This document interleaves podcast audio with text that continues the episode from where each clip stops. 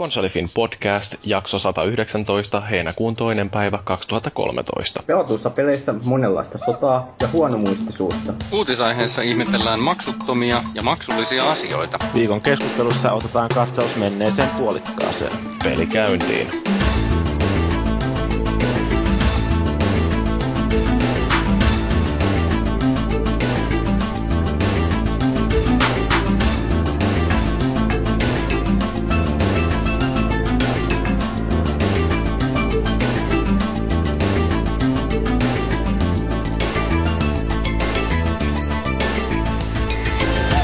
Kesää kaikille. Tässä Consolefin podcastin jakso 119. Kevätkausi alkaa olla taakse jäänyttä elämää ja sitä muistelemaan meillä on kokoontunut tällainen pikkunen poppo. Minä ensinnäkin Jyri tietysti varmaan viimeistä kertaa podcasti isäntänä. Ja no, täällä nyt on tukena ja turmana sitten tämmönen tuttuakin tutumpi jengi, eli ensinnäkin Felis Leo. Päivää päivää. Katsotaan mitä saadaan aikaiseksi. Ja sitten sieltä on myöskin linjoille valunut kai pitkästä aikaa, vai onko se täällä ollut viime aikoina maagi?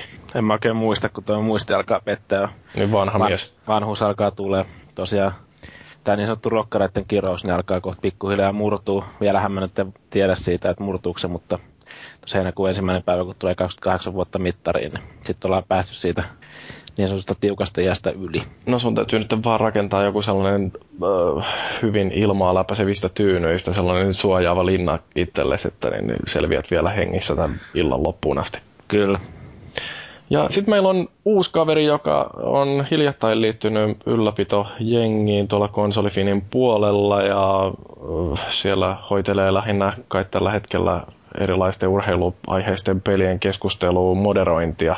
Eli Skypolaris, kerro itsestäsi jotain. Morjesta vaan kaikille ja tosiaan nyt tuossa yrittänyt kitkeä täällä, jos on vähän nuoria ja vanhempia vihaisia miehiä tuolla ottaa yhteen, niin on pyrkinyt vähän hellittää sitä ja pelannut pidemmänkin aikaa nyt. Ja konsolifini tulee ahkerasti luettua joka päivä. Hmm. Mi- Niin, missä ja mä- vaiheessa sä oot liittynyt tuohon konsolifiniin ihan niin kuin foorumille? No 2009 liityin vanhalla nimimerkillä ja sitten tuli tämä vaihe tietenkin, kun se on itsellä on ikää 21 vuotta ja se oli jo jonkun verran nuorempana tehty se aikaisempi nimimerkki, niin mä sitten päätin vaihtaa sen, että nyt tuossa. Mutta 2009 vuodesta asti mä oon tuolla Battlefieldia näitä kirjoitellut sinne kommentteja. Ja nyt sitten oli aika tullut, että alkoi kyllästyttää nimimerkkiä vai on se samaksi, mikä PlayStation Networkissakin on. Koitit siis peitellä niitä aikaisempia perseilyjä. Joo, vähän näin. No se on ihan hyvä, että välillä yrittää tehdä sellaisen täysin puhtaalta pöydällä aloituksen, niin sitten kaikki ei tiedäkään, että minkälainen mulkku sieltä oikein on ilmestynyt. Joo, Maagille vielä sellaista terveisiä, että muista hajottaa hotellihuone. Joo, täytyy koittaa. Niin rokkari henkeä. Joo. Pikkasen kokaa pöydälle. Jee, no jakson rakenne meillä on aika tuttu. Puhutaan vähän peleistä, joita ollaan pelattu ja sitten meillä on uutisia ja sitten viikon keskustelun aiheena tosiaan tämä tähän mennessä kulunut vuosi ja hiukan katsotaan myöskin, että mitä loppuvuodesta tapahtuu. Sitten meillä on palautteitakin tullut, mikä on tosi mukava, että siitä vaan huomaa, että joku kuunteleekin näitä meidän shitti show juttuja. Mutta hypitään tonne moppiin, eli mitä on pelaajat pellanneet. Ja mä voisin oikeastaan aloittaa vähän sillä jatkaen hiukan tästä viime viikon teemasta, kun silloin puhuttiin tuosta Call of Duty 4, eli Modern tarpeeksi vielä. Warfare. Niin, niin, niin tota, se oikeastaan se jaksoon valmistautuminen jo sytytti sellaisen pienen liikkeen tuolla Old Gamers Societyn puolella, että siellä kun Kuassimo ja JR oli mukana, niin kaikki tietysti innolla sitten rupesi verestämään muistojansa, että minkälaista se olikaan joskus aikoinaan pelata tätä ekaa Modern Warfarea. Ja kyllä tota, no sehän on sillä aika tärkeä peli mullekin ollut, että se oli oikeastaan ensimmäinen tällainen uh, kilpailullisempi monin peli, jossa mäkin olin hetken aikaa mukana jossain klaanissa. Et Sehän Konsolifinin foorumilla silloin syntyi aikoinaan tämä Konsolifin papat, ää, jossa systeemi oli se, että niin, kun siellä oli tämä tällainen rajatumpi alue edelleenkin taitaa olla, jonne pääsee vaan yli kolmekymppiset pelaajat, mutta se jengi taitaa olla enemmän nykyään siellä OGSn puolella. Ja tota, Kaikki on nykyään yli nelikymppisiä. Alkaa, alkaa vähitellen olla, mutta sinne onneksi tulee tota, vähän jo nuorempaakin verta, että niitä juniori kolmekymppisiä kyllä maakikin pääsee parin vuoden päästä sinne sitten. Yeah. Mutta joo, siellä sitten OGS-foorumilla todettiin, että hei, mehän voitaisiin vähän vaikka verestellä muistoja ja sitten tuossa perjantai-iltana niin meitä kerääntyi sellainen, olikohan meitä nyt parhaimmillaan 15 tyyppiä linjoilla yhtä aikaa ja hakattiin kodin nelosta sitten ja vedettiin siellä privamatseja. Mä en edes muistanut, mä oon näköjään jättänyt 55 levelille siellä jollain kakkos- vai kolmos prestikellä, kun se mun äijäni nyt olikaan, niin, niin sillä sitten pääsin pelailemaan ihan täydellä setillä ja kyllä täytyy vaan sanoa, että on se Hardcore Search and Destroy, niin se on edelleenkin yksi parhaita pelimuotoja ja toi Modern Warfare niin on yksi parhaita monin pelejä ikinä. Että, siis se on niin, niin järjettömän hyvin tehty peli. Siinä kaikki vaan toimii. Et tota, jos ei tähän mennessä ole vielä kauheasti noita monin pelejä tullut harrastettua, niin melkein kannattaa käydä ostamassa joko sieltä Xboxin, mikä sen Games on Demandista, tai sitten tuolta PSN Storesta toi Kodi 4 ja päästä kokeilemaan, että mitä on se semmoinen Onko se nykyiselläänkin ihan hyvin pelaajia siis siinä kodinelosessa? Kyllä siellä suhteellisen hyvin löytyy, että siellä oliko se nyt sitten lauantai-aamuna, kun mä vähän kokeilin kanssa, että löytyykö jengiä, vai taisi olla itse asiassa perjantaina siinä heti kun tulin töistä, niin, niin rupesin katselemaan, niin ei sille ihan heti täyttynyt pelit, että jotain Free for Allia ja Team Deathmatchia kyllä siellä porukka on pelaamassa, mutta esimerkiksi Domination oli kauhean vaikea saada ketään. Se on varmaan se yksi niistä mun lempparipelimuodoista myöskin, että on yleensä noin tuollaiset joukkuepohjaiset tavoitteelliset pelimuodot on niitä kivoja. Mutta niin, niin ei saatana, että se on hyvä peli. Ja se on niin kiva, että sieltä löytyy sitä peliseuraa. Ei, ei samalla tavalla mene kuin NRissä ja Fifassa noin serverit alas sitten, kun tulee uutta peliä. Ei, se on varmaan justiin, että kun on tuota peer-to-peer meininkiä, niin siellä tarvii olla sitten vain joku sellainen välityspalvelu, joka kertoo, että täältä olisi jengiä tulossa pelaamaan ja sitten se yhdistelee näitä mitäs, eri pelaajia. Mitäs paljon siellä on näitä kiroilevia käyttäjiä, kun, et, kun sä esimerkiksi kun pelaat saa osut, niin tuleeko sieltä kirosanoja paljon vastaavalla, kun ainakin magissa ainakin itselleni joku alkoi huutaa kovasti fuck youta, kun siellä osu jonkin mm. pelaajaa. No siis mä en hirveän kauan kerännyt pelaamaan ja mulla ei tainnut olla luurit korvilla, kun mä tota, pelailin sitä itsekseni, että sitten kun se Privaparty tuli, niin sitten se oli tosiaan niin kuin sellaista lepposampaa vanhempaa herrasmiesjoukkoa, jotka siellä tietysti kiroilee kuin turkkilaiset, mutta niin se on enemmänkin sellaisessa hyvässä hengessä, että ei siellä kukaan jaksa vittua, että jos pikkasen tulee jotain team killejä, niin, niin sitten vaan nauretaan paskaisesti kaikki asianosaiset ja yleensä vielä katselijatkin. Et se, on niinku, se on vaan sellaista tosi hyvää hauskanpitoa. Se on silleen hyvä, kun nykyään livessäkään ei paljon ole mitään tietoa itsellä ainakaan mistään kiroilevista pennuista tai mistään muistakaan, kun yleensä tulee oltu partis silloin, kun pelaa jotain peliä. Joo. Mm. Ei paljon törmää sitten näihin totta kai siinä saattaa tulla olla viestillä sitten perässä jotain. Jos on joku vaikka hävinnyt jonkun matsi, niin sieltä tulee jotkut hirveät avautumiset mm. sitten ihan tekstimuodossa. Niin, niin, tai tulee se vielä kaikkein parhaimpiahan on nämä, että pistää tämän ääninauhoituksen, tämän voice message justiinsa, niin you fucking fuck, you fucking idiot, I'm gonna kill you, you fucking fucking fuck. Mm, joo, heliumit vauhdissa. Kyllä. Mutta joo, siis kyllä tota, mä luulen, että siinä on aika paljon sitäkin, että nämä kahim, pahimmat persereijät, niin ne on siirtynyt jo sinne uh, Black Ops 2 ja Modern Warfare 3, että tuolla on se jengi, jotka on monin pelin neitsyytensä suunnilleen menettänyt tuolle ekalle Modern Warfareille, niin ne taitaa olla siellä vielä sellaisia, jotka tota säännöllisesti pelailee, tai, tai mistä minä tietäisin. Ei kauheasti tullut muuten kokeiltua, mutta kyllä täytyy sanoa, että melkein tuli tippalinssiin, kun nostalgia fiilikset hyöky ylitte, kun tätä peliä rupesi pelailemaan ja tunnisti kaikki ne vanhat kartat, joissa on tullut juoksenneltua. Ja se, se on vaan niin parhautta. Mutta sitten mikä ei ole parhautta, niin sitten mä kokeilin tota Call of Duty Black Opsia. En kyllä siinä sitten mennyt monin peliin ollenkaan, vaan se niin justiin eka blopsi, että siinä um, sitä yksin peliä rupesin pelailemaan ja mä en oikeasti muistanut, että noi pelit on niin pirun rumia. Tai ehkä, en mä tiedä, onko toi sitten jotenkin poikkeuksellisen ruma tämä Black Opsi, mutta äh, siis kun... Sahalaitahan niissä on aika paljon. Ja... Niin ja siis hahmomallit on tosi Joo. kökkösiä, että kaikki niinku kasvoanimaatiot ja tällaiset on ihan hanurista. Sen takia se on hyvä esitellä seuraavaa sukupolvea, että miten paljon hienompia ne kodit on nyt, kun ne on ollut niin Persistä aikaisemmin. Niin, mutta siis sillä, että kun vertaa johonkin Battlefieldeihin tai no Unchartedista niin ei voi samana päivänä puhuakaan, mutta siis, mm, siis yleensä tällaisia, jotka on vähän modernimpia, Assassin's niin. Creed ja vastaavat. Mutta kodissa on varmaan ollut se lähtökohta, että mennään se 60 freimiä sekunnissa. Niin... Mm, no se on, että kun ne on uhrannut sitten nimenomaan sille toiminnan sulavuudelle sen graafisen fideliteetin. Mutta joo, kyllä se aika äh, köpösen näköinen peli oli.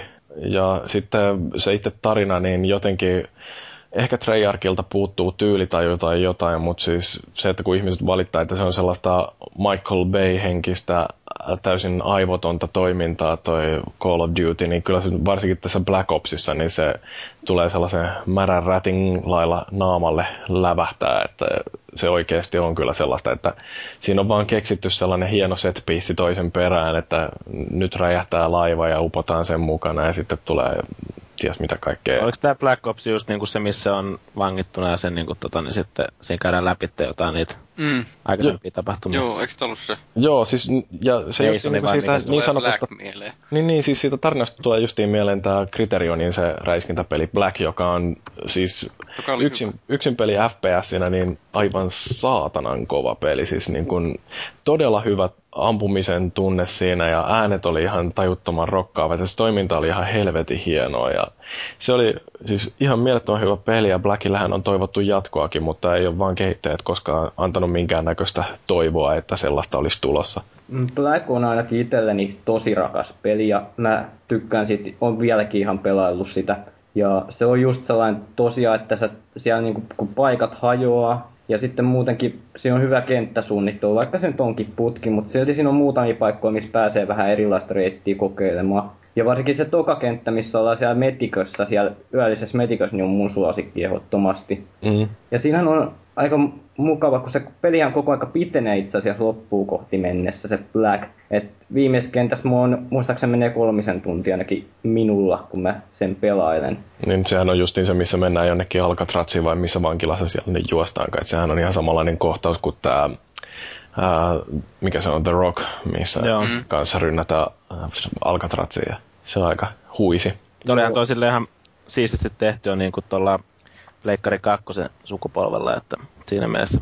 Joo, mutta siis tämä Black Ops, niin jotenkin se tuntuu vaan sellaiselta kauhealta halpakopiolta Black, äh, Blackista nimenomaan. Et siinä on yritetty tehdä siihen ilmeisesti jotain sellaiset varsinkin amerikkalaisiin äh, vetoais kovasti tällaiset juonenkäänteet, että siinä tapetaan Fidel Castroa ja sitten tavataan tätä ulkoministeri McNamaraa ja itse presidentti Kennedykin tulee vastaan. Ja siinä kohtaa, kun Kennedy näkyy siinä, niin mä olin vähän sellainen, että ei vittu, että kuinka paljon korniimmaksi tämä peli voidaan tästä vielä viedä. Mutta kyllähän ne onnistuu sitten siinä ihan lopussa, kun lopputekstien jälkeen tulee tämä, että siellä jossain sotahuoneessa on toi Fidel ja McNamara ja toi Kennedy ja sitten vielä toi helvetti nyt vanhalla iskee tyhjää. Kuka se nyt oli, tämä Watergate-presidentti? Nixon. Hän juu, Richard Nixoni. Kun ne on siellä war roomissa ja sitten tota, uh, yhtäkkiä tuleekin zombie outbreak, niin sitten mä olin siinä, niin kuin, että okei, okay, siis niin kuin, jos ei tämä peli tähän mennessä ollut onnistunut hyppäämään hain ylitteen, niin nyt viimeistään, että se, se oli kyllä jotenkin tosi raju lopetus, mutta niin, niin, no en mä tiedä, sitten toisaalta sitä varmaan pääsee niin mukavasti siihen zombie um, moodiin joka tuntuu olevan näissä Treyarchin peleissä nyt jonkinnäköinen tavaramerkki, josta ihmiset ilmeisesti ihan jopa tykkää. Mutta yksi tehtävä siellä lopussa, oli siinä muutenkin kenttäsuunnittelussa ja yleensä siinä pelimekaniikassa jotain paskaa, mutta siinä ihan loppupäässä tulee tällainen, missä juoksennellaan sen Reznovin perässä, joka on semmoinen venäläinen kumppani, jota tämä seuraa tämä päähenkilö, niin ää, ne hyökkii sitten jonnekin ihme satamaan ja sitten siellä ylhäällä lentelee joku sellainen helipotkuri, joka valokeilollaan yrittää löytää näitä tunkeilijoita ja vittu, että se kenttä on tehty päin helvettiä. Siis se on niinku, kun siinä se tehtävä on sellainen, että siinä tarvii ikään kuin juosta varjosta toiseen. Mutta se, että kun pysyy varjossa, ei tarkoita, että sä kuitenkaan olisit mitenkään selvinnyt siitä, vaan se on nimenomaan sellaista yrityserehdysmenetelmällä. Täytyy juosta Resnovin perässä ja suunnille hengittää sen niskaan, paitsi että yhdessä kohdassa täytyykin mennä ja iskeä kirveellä päähän jotain vihollissotilasta. Ja kun se peli kertoo hirveän huonosti, siis se antaa tosi vähän mitään vinkkiä siitä, että mitä nyt seuraavaksi pitäisi tehdä. Et se on oikeasti vaan sillä, että sä huomaat äh, tehneesi jotain väärin siitä, että oot täynnä lyijyä, ja sitten sen jälkeen palataan viisi minuuttia taaksepäin, jotta pääset yrittämään uudestaan, ja ei mitään hajuakaan, että mitä mun olisi tarvinnut tehdä, mitä mä tein väärin. Onko se vielä niin pimeätä, että siinä ei oikein näkään, että meidän pitäisi mennä sinne? No ei se ollut mun mielestäni se Joo. ongelma johtuen ehkä siitä, että mä vedän aina noin valosuudet noissa peleissä vähän ylikirkkaaksi. Mutta se niin kuin, mua vaan rupesi vituttaa ja jossain kohtaa mä ajattelin, että mä lopetan tämän pelin nyt tähän, mutta ei pystynyt kauheasti siinä enää jäljellä ollutkaan. Mutta se vaan oli jotenkin sellainen osoitus siitä, että joko Treyarchille ei anneta mahdollisuuksia tai sitten niillä vaan yksinkertaisesti ei ole kykyä. Et se on suhteellisen paska studio. Toi sun äskeinen juttu, toi helikopterin välttäminen, niin alkaa kuulostaa yhtä tuolta Spec Ops The Line pelin siltä kohdat, kun siinä tulee helikopteri ilmestyykin se lasi.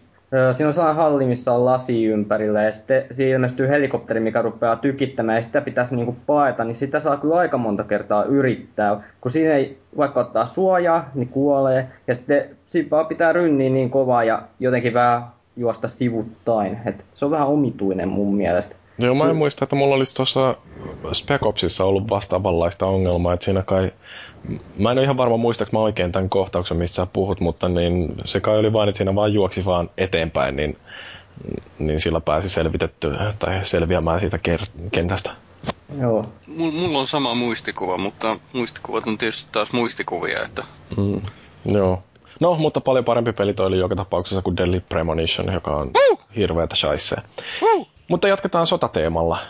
Skypolariksella on kilpaileva sarja ollut työn alla. Joo, tota, no, mä kävin tuolla pelikaupassa ja siellä sitten tuli katsottua, että tällainen Medal of Honor Warfighter löytyi 8 eurolla 80 sentillä. Ja mä sitten siinä vähän aikaa pohdiskelin, kun mietin niitä arvosteluja, mitä mä oon kuullut. Mutta kyllä tuohon hintaan niin sain hyvän pelin. Eli siinä on just erikoisjoukkotoimintaa, mitä mä oon etsinytkin pidemmän aikaa peleistä. Ja sitten toisaalta sitten siinä on sitä tiimipohjasta moninpeliä yllättäenkin paljon. Ja nämä moninpelin muodot varsinkin on mukavia, kun niissä ei saa sitä mitenkään kova tempokaa varsinaisesti, että siinä voi edetä hitaasti. Ja va- sitten kun siinä on, siinä on sellaista tiimipohjaisuutta, että on taas magin kaltaista, että yksi pitää räjäyttää yksi piste, sitten edetään seuraavaa ja seuraavaa siellä oli tällainen, oliko se hotspotti, missä niin kuin on viisi paikkaa, ja sitten ne saat, ihan mihin tahansa saattaa tulla. Sellainen, että tämä pitää räjäyttää, ja sitten tiimin pitää edetä sinne tietyssä ajassa ja räjäyttää se piste. Ja on se ollut ihan hyvä tiimipelaamista, vaikka on sattuman varasten pelaajien kanssa ollut, että siinä on toi tiimit jaettu esimerkiksi Battlefieldista poiketen, että siinä on taistuu parit, eli kaksi pelaajaa, ja nämä sitten toimii, jakaa toisilleen healttia ja to- ammuksia. Ja sitten siinä tietenkin toinen toimii spavnipisteenä sitten, jos kuolee siinä. Eikö tämä kuitenkin käytännössä pikkasen niin kuin, vähän sama, niin kuin, samantyyppistä kuin Battlefieldissa, paitsi että niin kuin pienemmässä mittakaavassa? Joo, on se sellaista, että kyllä, mutta toisaalta sitten taas itselläni on tullut Battlefieldissä taistuu väsymys, kun mä oon pelannut sitä jo, olisikohan se nyt 500 tuntia tulossa täyteen, niin kyllä se alkaa pikkuhiljaa vaihtelua kaipaamaan ja tuossa toki klaanipelejä mä tykkään vielä pelailla, että kun, jos Battlefield Client kutsuu, niin mä menen kyllä pelaamaan, mutta kyllä tätäkin on tullut pelattua ja tämähän oli vielä se poikkeuksen, että tämä oli limited editioni versio, eli mä sain tuppula XP-päivät ja kaikki mukaan tossa. Ja tuossa on myös sitten vielä hyvät nämä aseiden muokkausominaisuudet, sä pystyt ihan niitä aika paljon tekemään eri muokkauksia siihen. Ja sitten mitä muuta mun pitäisi mainita, niin pelaajamäärät on aika vähäiset, mutta ainakin pleikkarilla vielä kuitenkin löytyy niitä, mutta esimerkiksi aamulla katoin, niin sata pingisiä on suurimmat osat tuolta servereistä, mitä löytyy. Mm. Joo, mun piti itse asiassa kysyäkin sitä just, tai meinasin kysyäkin, kun tää on, kun tää, tääkin on vähän vanhempi peli, ja sitten tää ei välttämättä ollut mikään hirveän menestys, tai niinku myyntimenestys silloin, ainakin Joo. mun muistikuvan mukaan, niin silleen, ihan hyvä, että löytyy vielä kumminkin jonkun verran edes pelaajia sitten. Joo, siis tähän oli sille floppi, nähän lopetti tai pisti, lopetti tai oikeastaan pisti tässä sen tauolle tämän pelisarjan. Et onhan tässä tietenkin, kyllä me varmaan jotenkin tietyllä tapaa ymmärrän, että, että, nythän tuntuu näistä FPS-peleistä olevan vähän ylitarjontaa tällä hetkellä – ja kyllä mä tietyllä tapaa ymmärrän kritiikin, mitä tämä peli on saanut, mutta ehkä toi halvempi hinta, niin se on tehnyt sen tehtävänsä, että se on saanut minulle niin tämän pelin ehkä paremmin maistumaan. Ja mitä nyt katon, niin 1337 on tällä hetkellä online-pelaajia pleikkarilla. Leet. No mutta tota, um, mä itse kanssa ostin toi jossain vaiheessa, kun halvalla sain, ja varsinkin se yksin peli, niin mun täytyy sanoa, että se on vähän turhaankin saanut kritiikkiä, koska kyllä se oli parempi kuin monet näistä Call of Duty yksin peleistä. Mutta tietysti sitä nyt ei kauhean paljon katsotakaan. Ja sitten taas toisaalta se monin peli, niin se on ihan mielenkiintoinen ja jopa hyvä, vaikkakin se on teknisesti aika puutteellinen. Että ainakin mä huomasin, että siinä framerate droppailee aika rajustikin.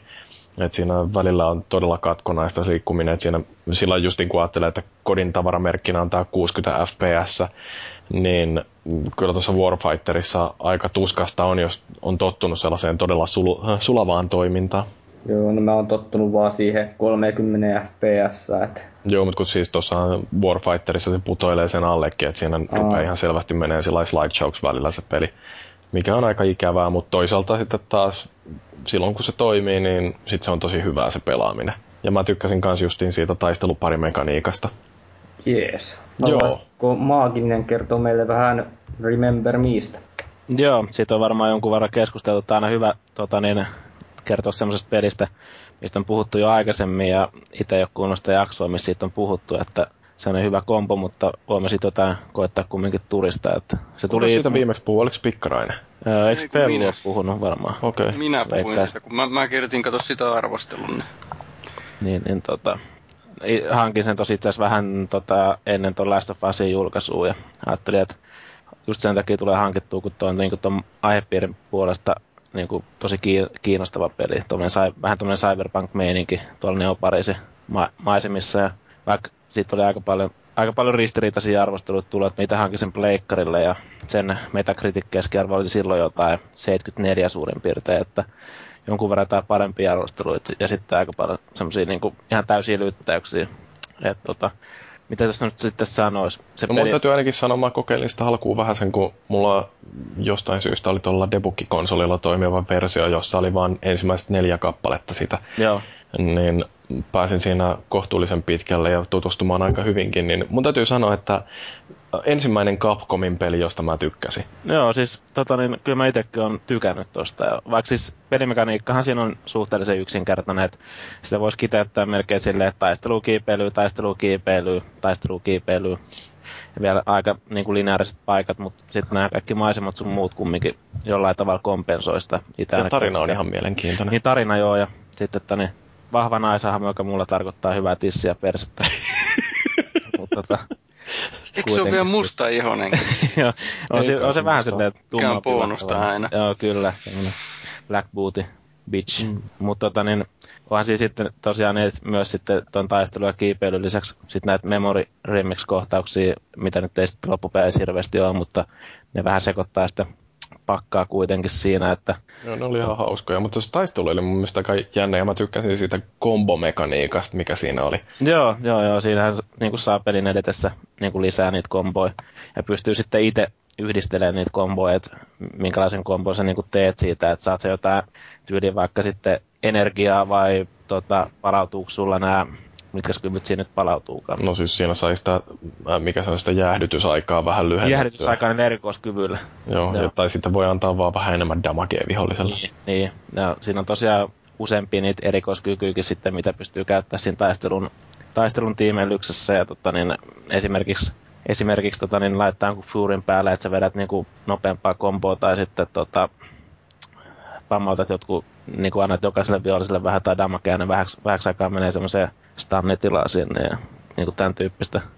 Et, et mulla se ei niin kuin, ole käynyt mitenkään it, niin kuin loppupeleissä niin pahasti itsensä toistavaksi se mm. taistelu. Et ihan, ihan kivasta ollut silleen pelata. pelata. Ja yksi juttu, mikä tuli mieleen, niin nuo checkpointit on silleen mun mielestä ihan mukavasti siinä sijoiteltu. Et siinä ei ainakaan sen suhteen ole sitten tullut mitään turhautumisia, kun mä ajattelin vaan, että muutama pomotaistelu olisi ehkä voinut olla pikkasen tuskaisempi, jos tota, ei olisi ollut niitä checkpointteja silleen järkevästi laittu aina jokaisen pomotaisteluosion jälkeen, kun mä muutamassa pomossa kuolin siinä vähintään kertaalleen, niin jos siinä olisi joutunut kokonaan alusta aloittaa silloin, kun sä siinä kolmannessa vaiheessa, niin silloin se olisi voinut ehkä, ehkä pikkasen syödä tällaista ADHD-pelaajaa. No, no siinä ainakin se Madame, jota vastaan niin. joutui tappelemaan, niin se oli kyllä melkoisen tuskasta vääntöä siihen asti, kunnes sitten löysi sen oikean rytmin. Ja, niin, siinä on ja jo. sitten ne checkpointit pelasti kyllä aika paljon. Joo.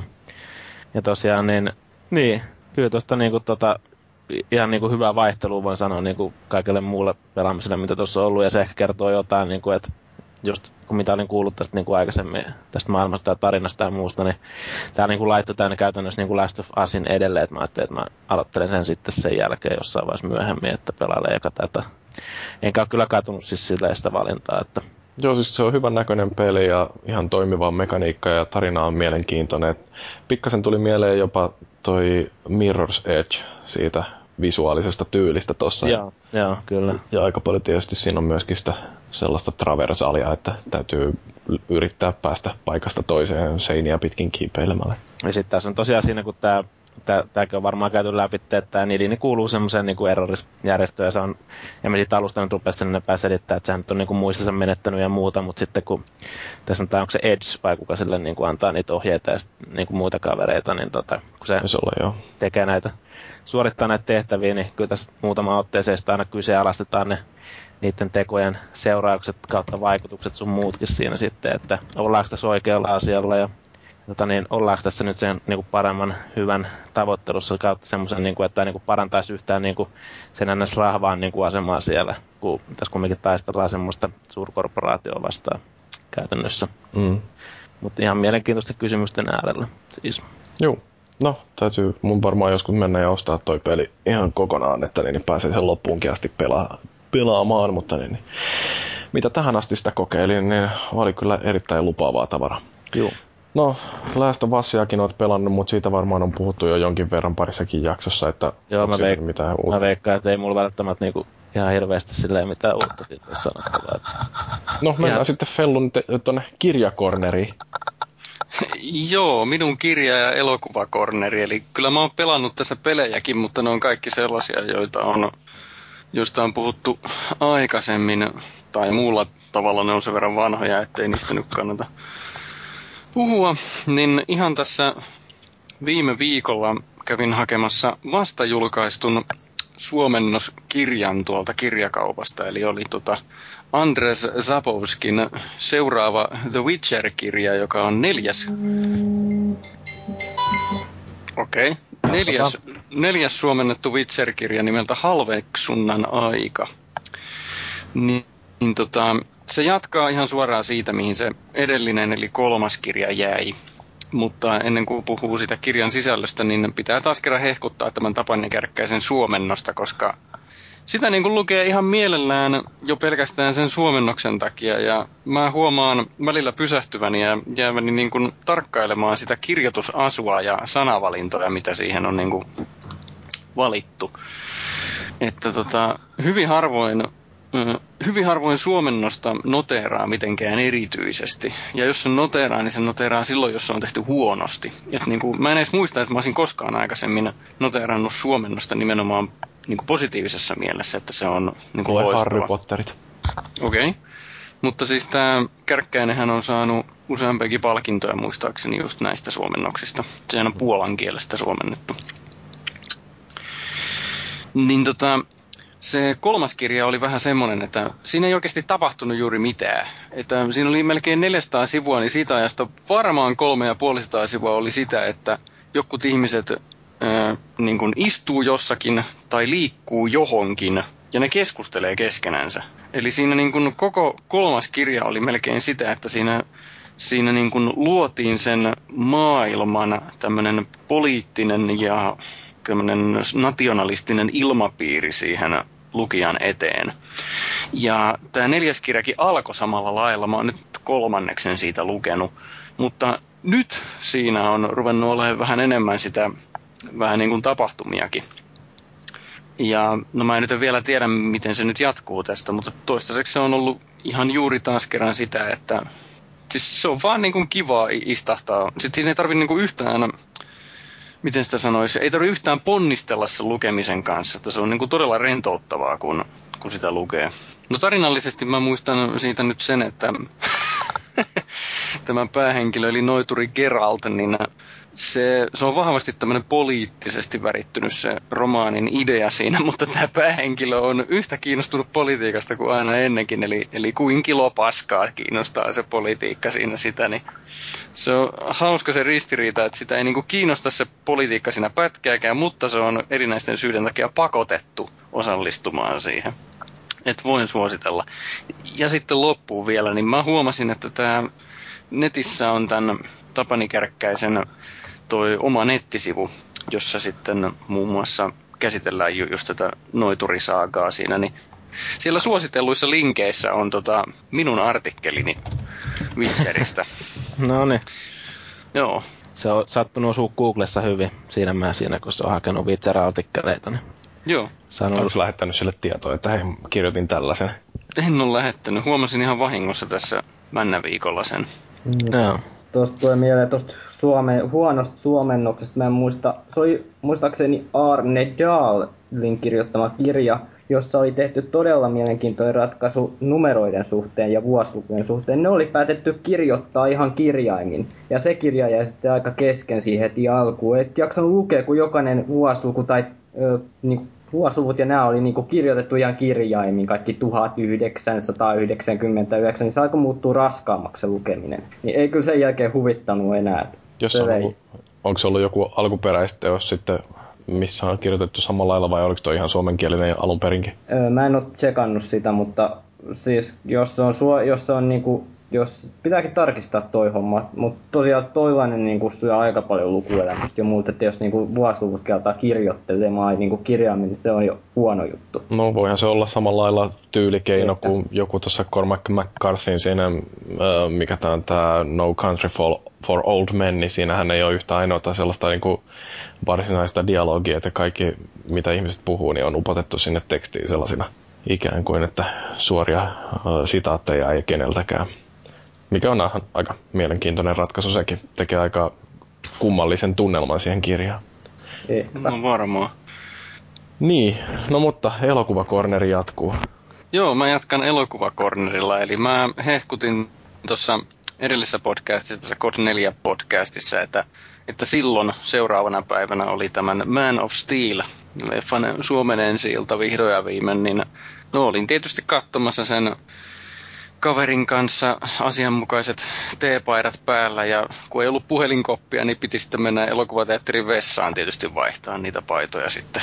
Ja, no niin. Ja sitten kun ei ollut torvia, niin piti tietysti törä, töräytellä itse sitten, mutta fiilis oli korkealla.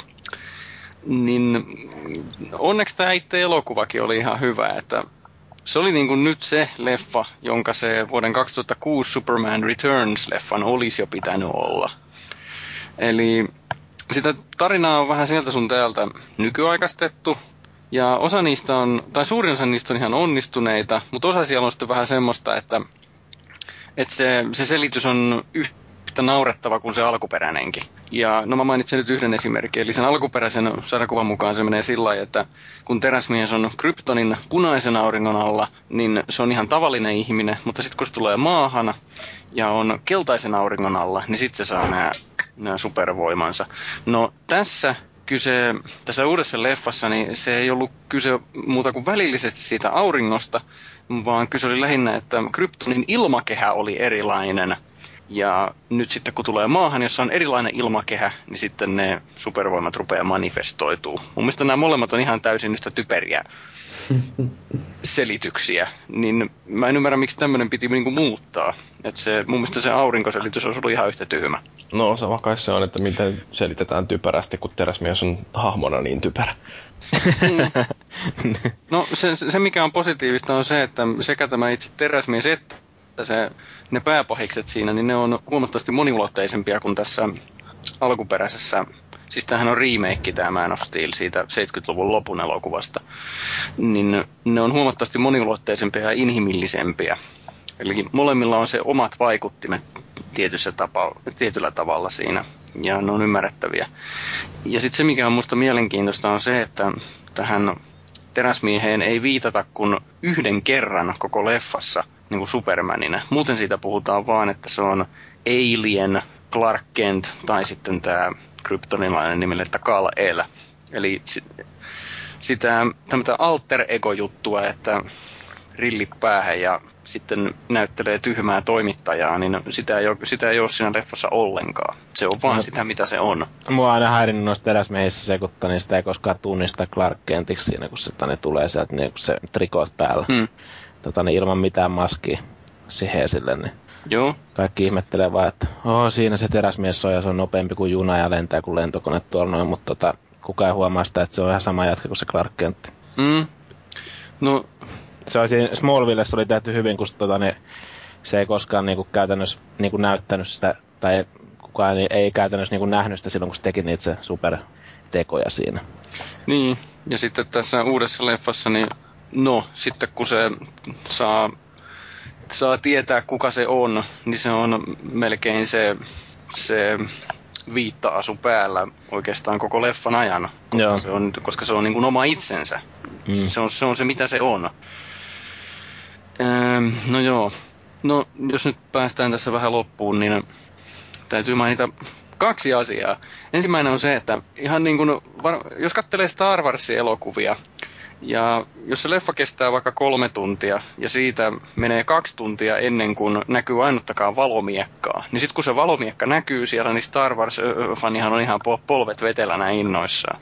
Niin mulla oli ihan sama juttu tässä Man of Steelissä, että se leffa kestää kaksi ja puoli tuntia, niin en mä nyt muista tarkalleen tietenkään kuinka paljon, mutta sanotaanko nyt, että pitkästi yli tunti ennen kuin se lensi ollenkaan niin se ensimmäinen lentoonlähtö oli kyllä oli tota veret seisauttava kokemus, kun tietysti digitaalitekniikka mahdollistaa huikean näköisiä noin muutenkin, plus sitten vielä oli se Hans Zimmerin pauhaava musiikki siellä taustalla. Niin. Onko tämä muuten 3D tämä teräsmies? Oli se 3D, enkä mä nähnyt siinä mitään ihmeellistä sen kummemmin, että Joo. ei mun mielestäni kannata mennä kattoon 3D, jos Ei viittaa läpättänyt naamalla tai mitään kun se no, Pari kohtaa siinä oli ihan hy- hyviä, mutta ei mitenkään. Siis mä, mä, mä odotin, että siinä olisi tullut just, just semmoinen kokemus, että se lentää niin kuin naamalle se teräsmies siinä, mutta eipä ollut. Joo. Täytyy no. itse mennä korjaamaan toi leffa ja käydä katsomassa. Mulla on ollut vähän samat fiilikset tosta teräsmiehestä kuin tosta Captain Amerikasta. Minä olen niinku tykännyt, kun mä nähnyt sen sarjakuvana, mutta sitten kun mä katsoin ton Captain America-leffa, niin mä tykkäsin siitä ihan miettöästi. Täytyy kyllä käydä korjaamassa tämä asia ja käydä katsoa toi elokuvateatteri. Se Captain America First Avenger vai mikä se on se? Just se. Oh. Joo, se oli ihan kohtuullisen hyvä leffa jopa, mutta tietysti niin kuin Avengers oli ihan täyttä rautaa. No mä kerron loppuun vielä tästä Man of Steelista yhden tosinörtin havainnon. Easter eggin. Easter eggin, niin. Eli tota, nyt spoilaamatta sitä tilannetta, mutta siinä on semmoinen kohta, että se tämä, tämä Henry Cavill, joka sitä teräsmiestä näyttelee, niin se, tota, se katsoo ylöspäin ja siinä on nyt semmoinen yhden sortin itsensä kanssa taistelu menossa käynnissä, niin se kamera zoomaa sen naamaan ja siihen tulee semmoista valkoista sädettä. Ei nyt ole oleellista, mistä se tulee, mutta kumminkin silloin se, se kuva tärisee kauheasti. Niin sekunnin tai parin ajan, niin mä olisin voinut vaikka vannoa heti, kun mä näin sen ekalla kerralla, että siinä välähtää toi ainoan oikean teräsmiehen, eli Christopher Reevin naama. Mm, pari freimiä siinä ruudussa. Niin, niin tota, näin niin kuin vähän liioitellusti, niin sydän jätti kaksi lyöntiä väliin, kun mä huomasin sen siinä, niin mä kysyin, että, että niin kuin huomasiko kukaan muu tätä, mutta ei ollut huomannut, niin se ei jättänyt mua rauhaa, niin kun mä pääsin kotiin, niin mä googlasin sen justiinsa, niin kyllä, ilmeisesti siihen on pistetty digitekniikalla, että se naama vaihtuu Christopherin naamaksi siinä, että, ja ja olen just miettinyt sitä, että miten tosi nörtti pitää niin kuin olla, että tämmöisen asian huomaa heti ensikatsomisella. Sun täytyy käydä selvästi jossain nörttitestissä. Joo. Tai sitten täytyy olla vaan hereillä leffassa, että huomaat. Mutta joo, kyllä ne on ihan, ihan mielenkiintoisia ja varmaan ihan just faneille niin tämmöisiä hyviäkin lisiä sinne sitten, vaikka ei niinku normitallaista tuntuisi miltään, mutta... Se on täynnä tällaisia pikku viittauksia. Mulla tulee nyt heti mieleen kolme tai neljä lisää, mutta se ei ole nyt oleellista tässä yhteydessä, että Että tota, kyllä mä nyt tietysti suosittelen sitä, vaikka se olisi vähän paskempikin, mutta tota, No, ehkä ton leffan voisi käydä joskus katsomassa. Mm, mulla tulee tästä mieleen vaan se, kun tota, niin katselin vaan Facebookissa, kun Frendi oli laittanut kuvan tonne tennisparatsista, kun se Man of Steel oli ollut pyörimässä siellä, niin ja kuvan niin sieltä salista, ja sitten Batman istui siinä 3D päässä katsomassa. Joo! Et se oli mun mielestä ihan hauska tempaus. Kyllä. Amazing. No, se oli meidän moppiosuus. Uutisissa hämmästellään vähän yllättävän tahon mokailuja, mutta pidetään sitä ennen lyhyt tauko.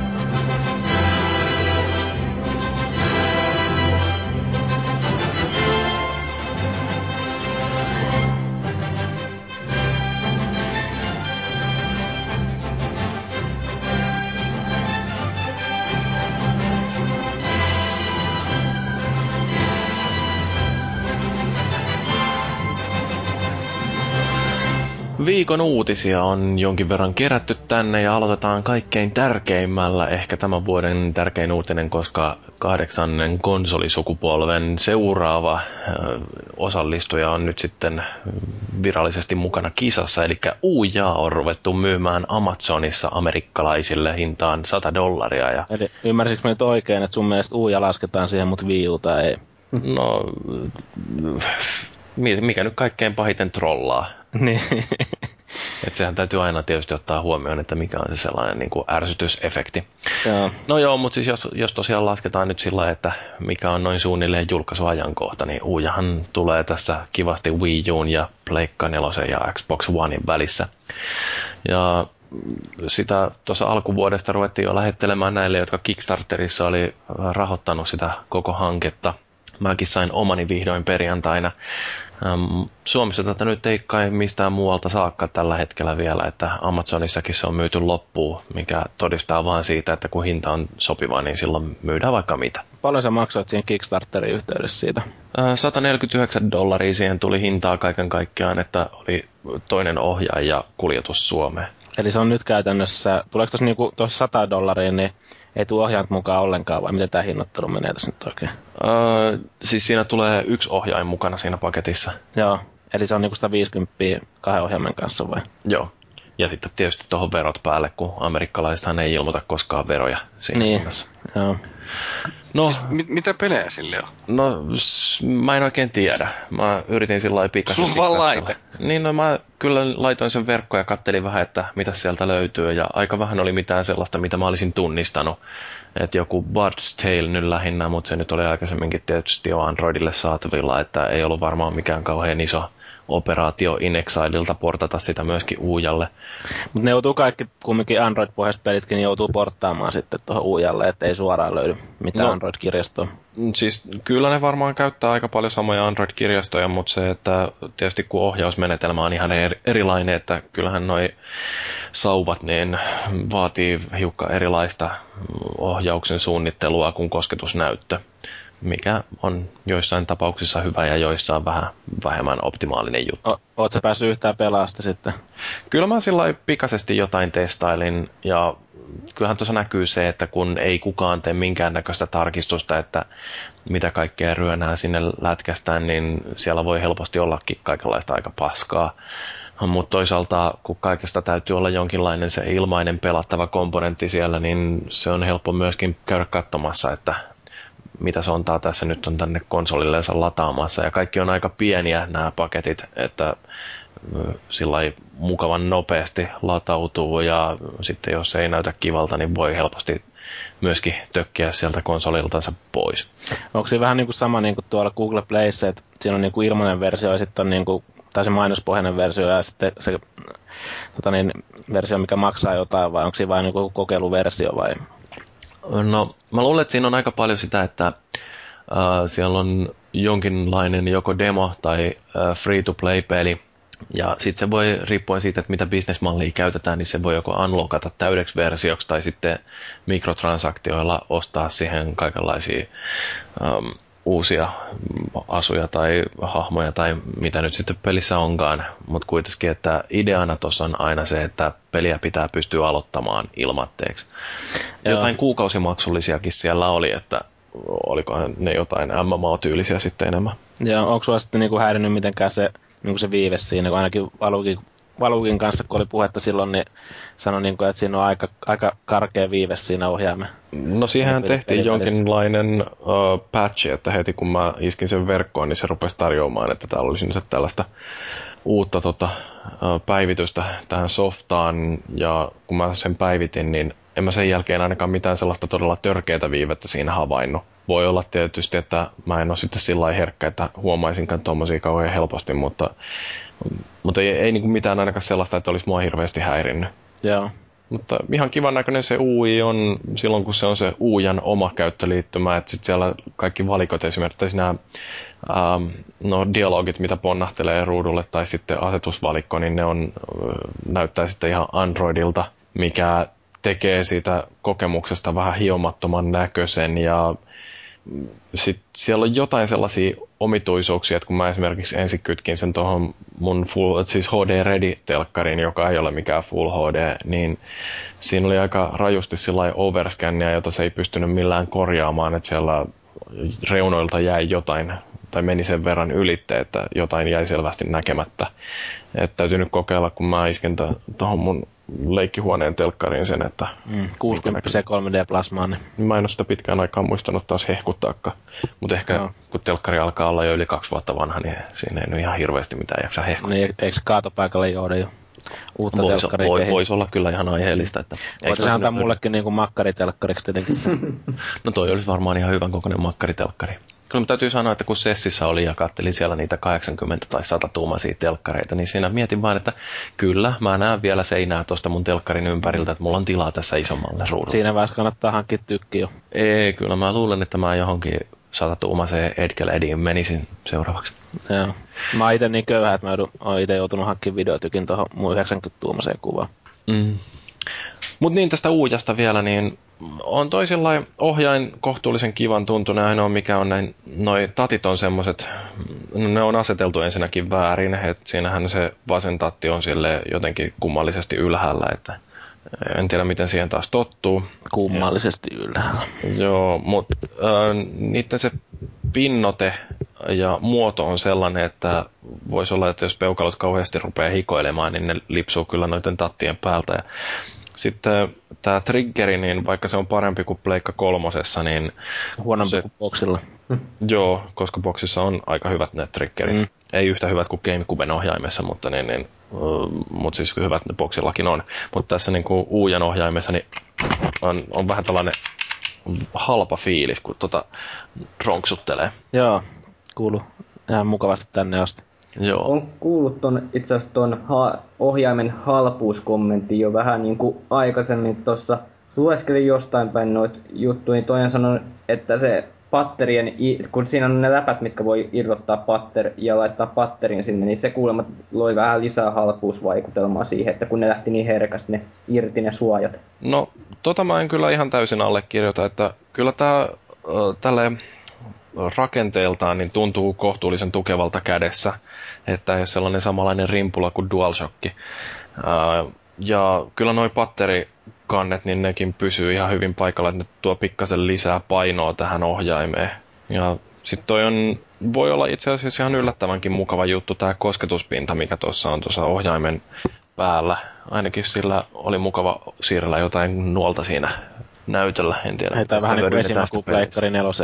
Niin, mutta kuten sanottu, katsotaan, että miten sitä hyödynnetään sitten joko peleissä tai siinä itse käyttöliittymällä. Mutta en tiedä, mitä tuosta nyt sitten tulee. Ainakin kauheastihan se on tämä se, no Julie Urman, joka on siis tämä Uujan CEO, niin sehän on ainakin puhunut siitä. Ja sitten Kelly Santiago, joka lähti Take That, uh, ei kun mikä se on se, Johnin ja Flower ja näiden That Game Company Joo. sieltä lähti niin sillähän on tämä kehittäjäyhteistyö sillä vastuualueenaan, että voi olla, että ainakin India-kehittäjiä löytyy ja jos Androidille tekee pelinsä, niin se on varmaan helppo sitten tuonne Uujallekin heittää ja mikä on Uujassa kivaa, niin kun se on standardoitu alusta, niin ei tarvitse ihan hirveästi sitten miettiä kaikenlaisia suorituskykyjä ja muita. Ei ole vielä Minecraftia tullut vai sinne? Um, ei, mutta sen pitäisi olla tulossa kyllä jossain vaiheessa. Niin, siitä oli juttu silloin joskus. Eikö kans siitäkin ollut juttu, että pitäisi tulla tonne sellaisia AAA-luokankin pelejä tonne?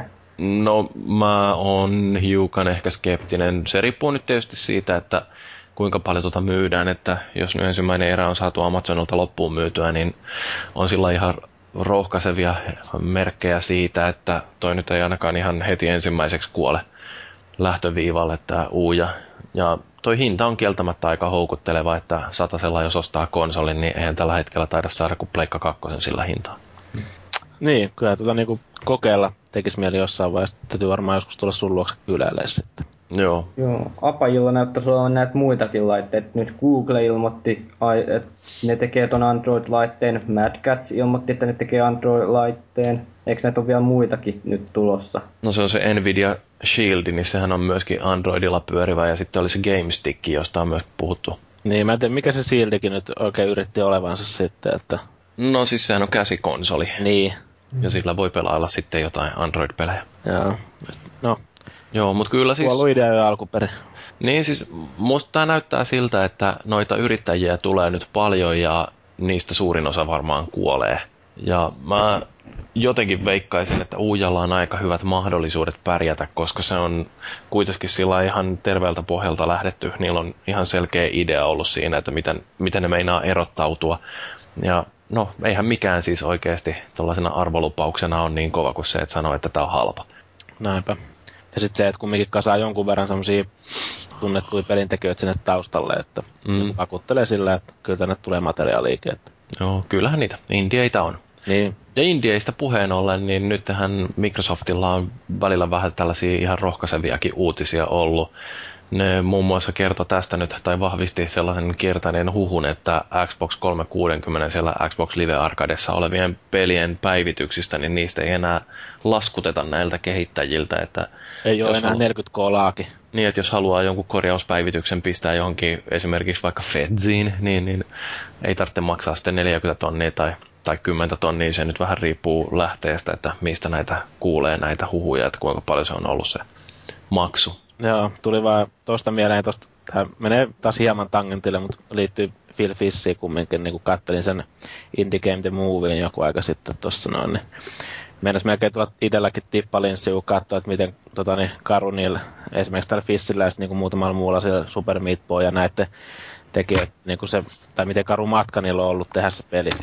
Ja minkä kaikkea juttujen kanssa ne on joutunut taistelemaan sinne. Että Joo, ei. kyllähän se varsinkin siis, jos haluaa saada jotain julkaistua tuolla boksilla, niin, niin, se on aika rajua menoa, että kun Microsoftilla ei vieläkään minkäännäköistä lupausta siitä, että ne antaisi indieitten itse julkaista siellä alustalla jotain. Niin, ja esimerkiksi kun se esimerkiksi se Super Meat Boy, niin se kuului johonkin niiden kesäkampanjaan sinne, ja sitten tota, ne jätkät meni innoissaan katsoa silloin aamulla, kun se oli se julkkaripäivä, sitä peliä, että löytyykö sieltä, niin, niin ei näkynyt yhtään missään siinä.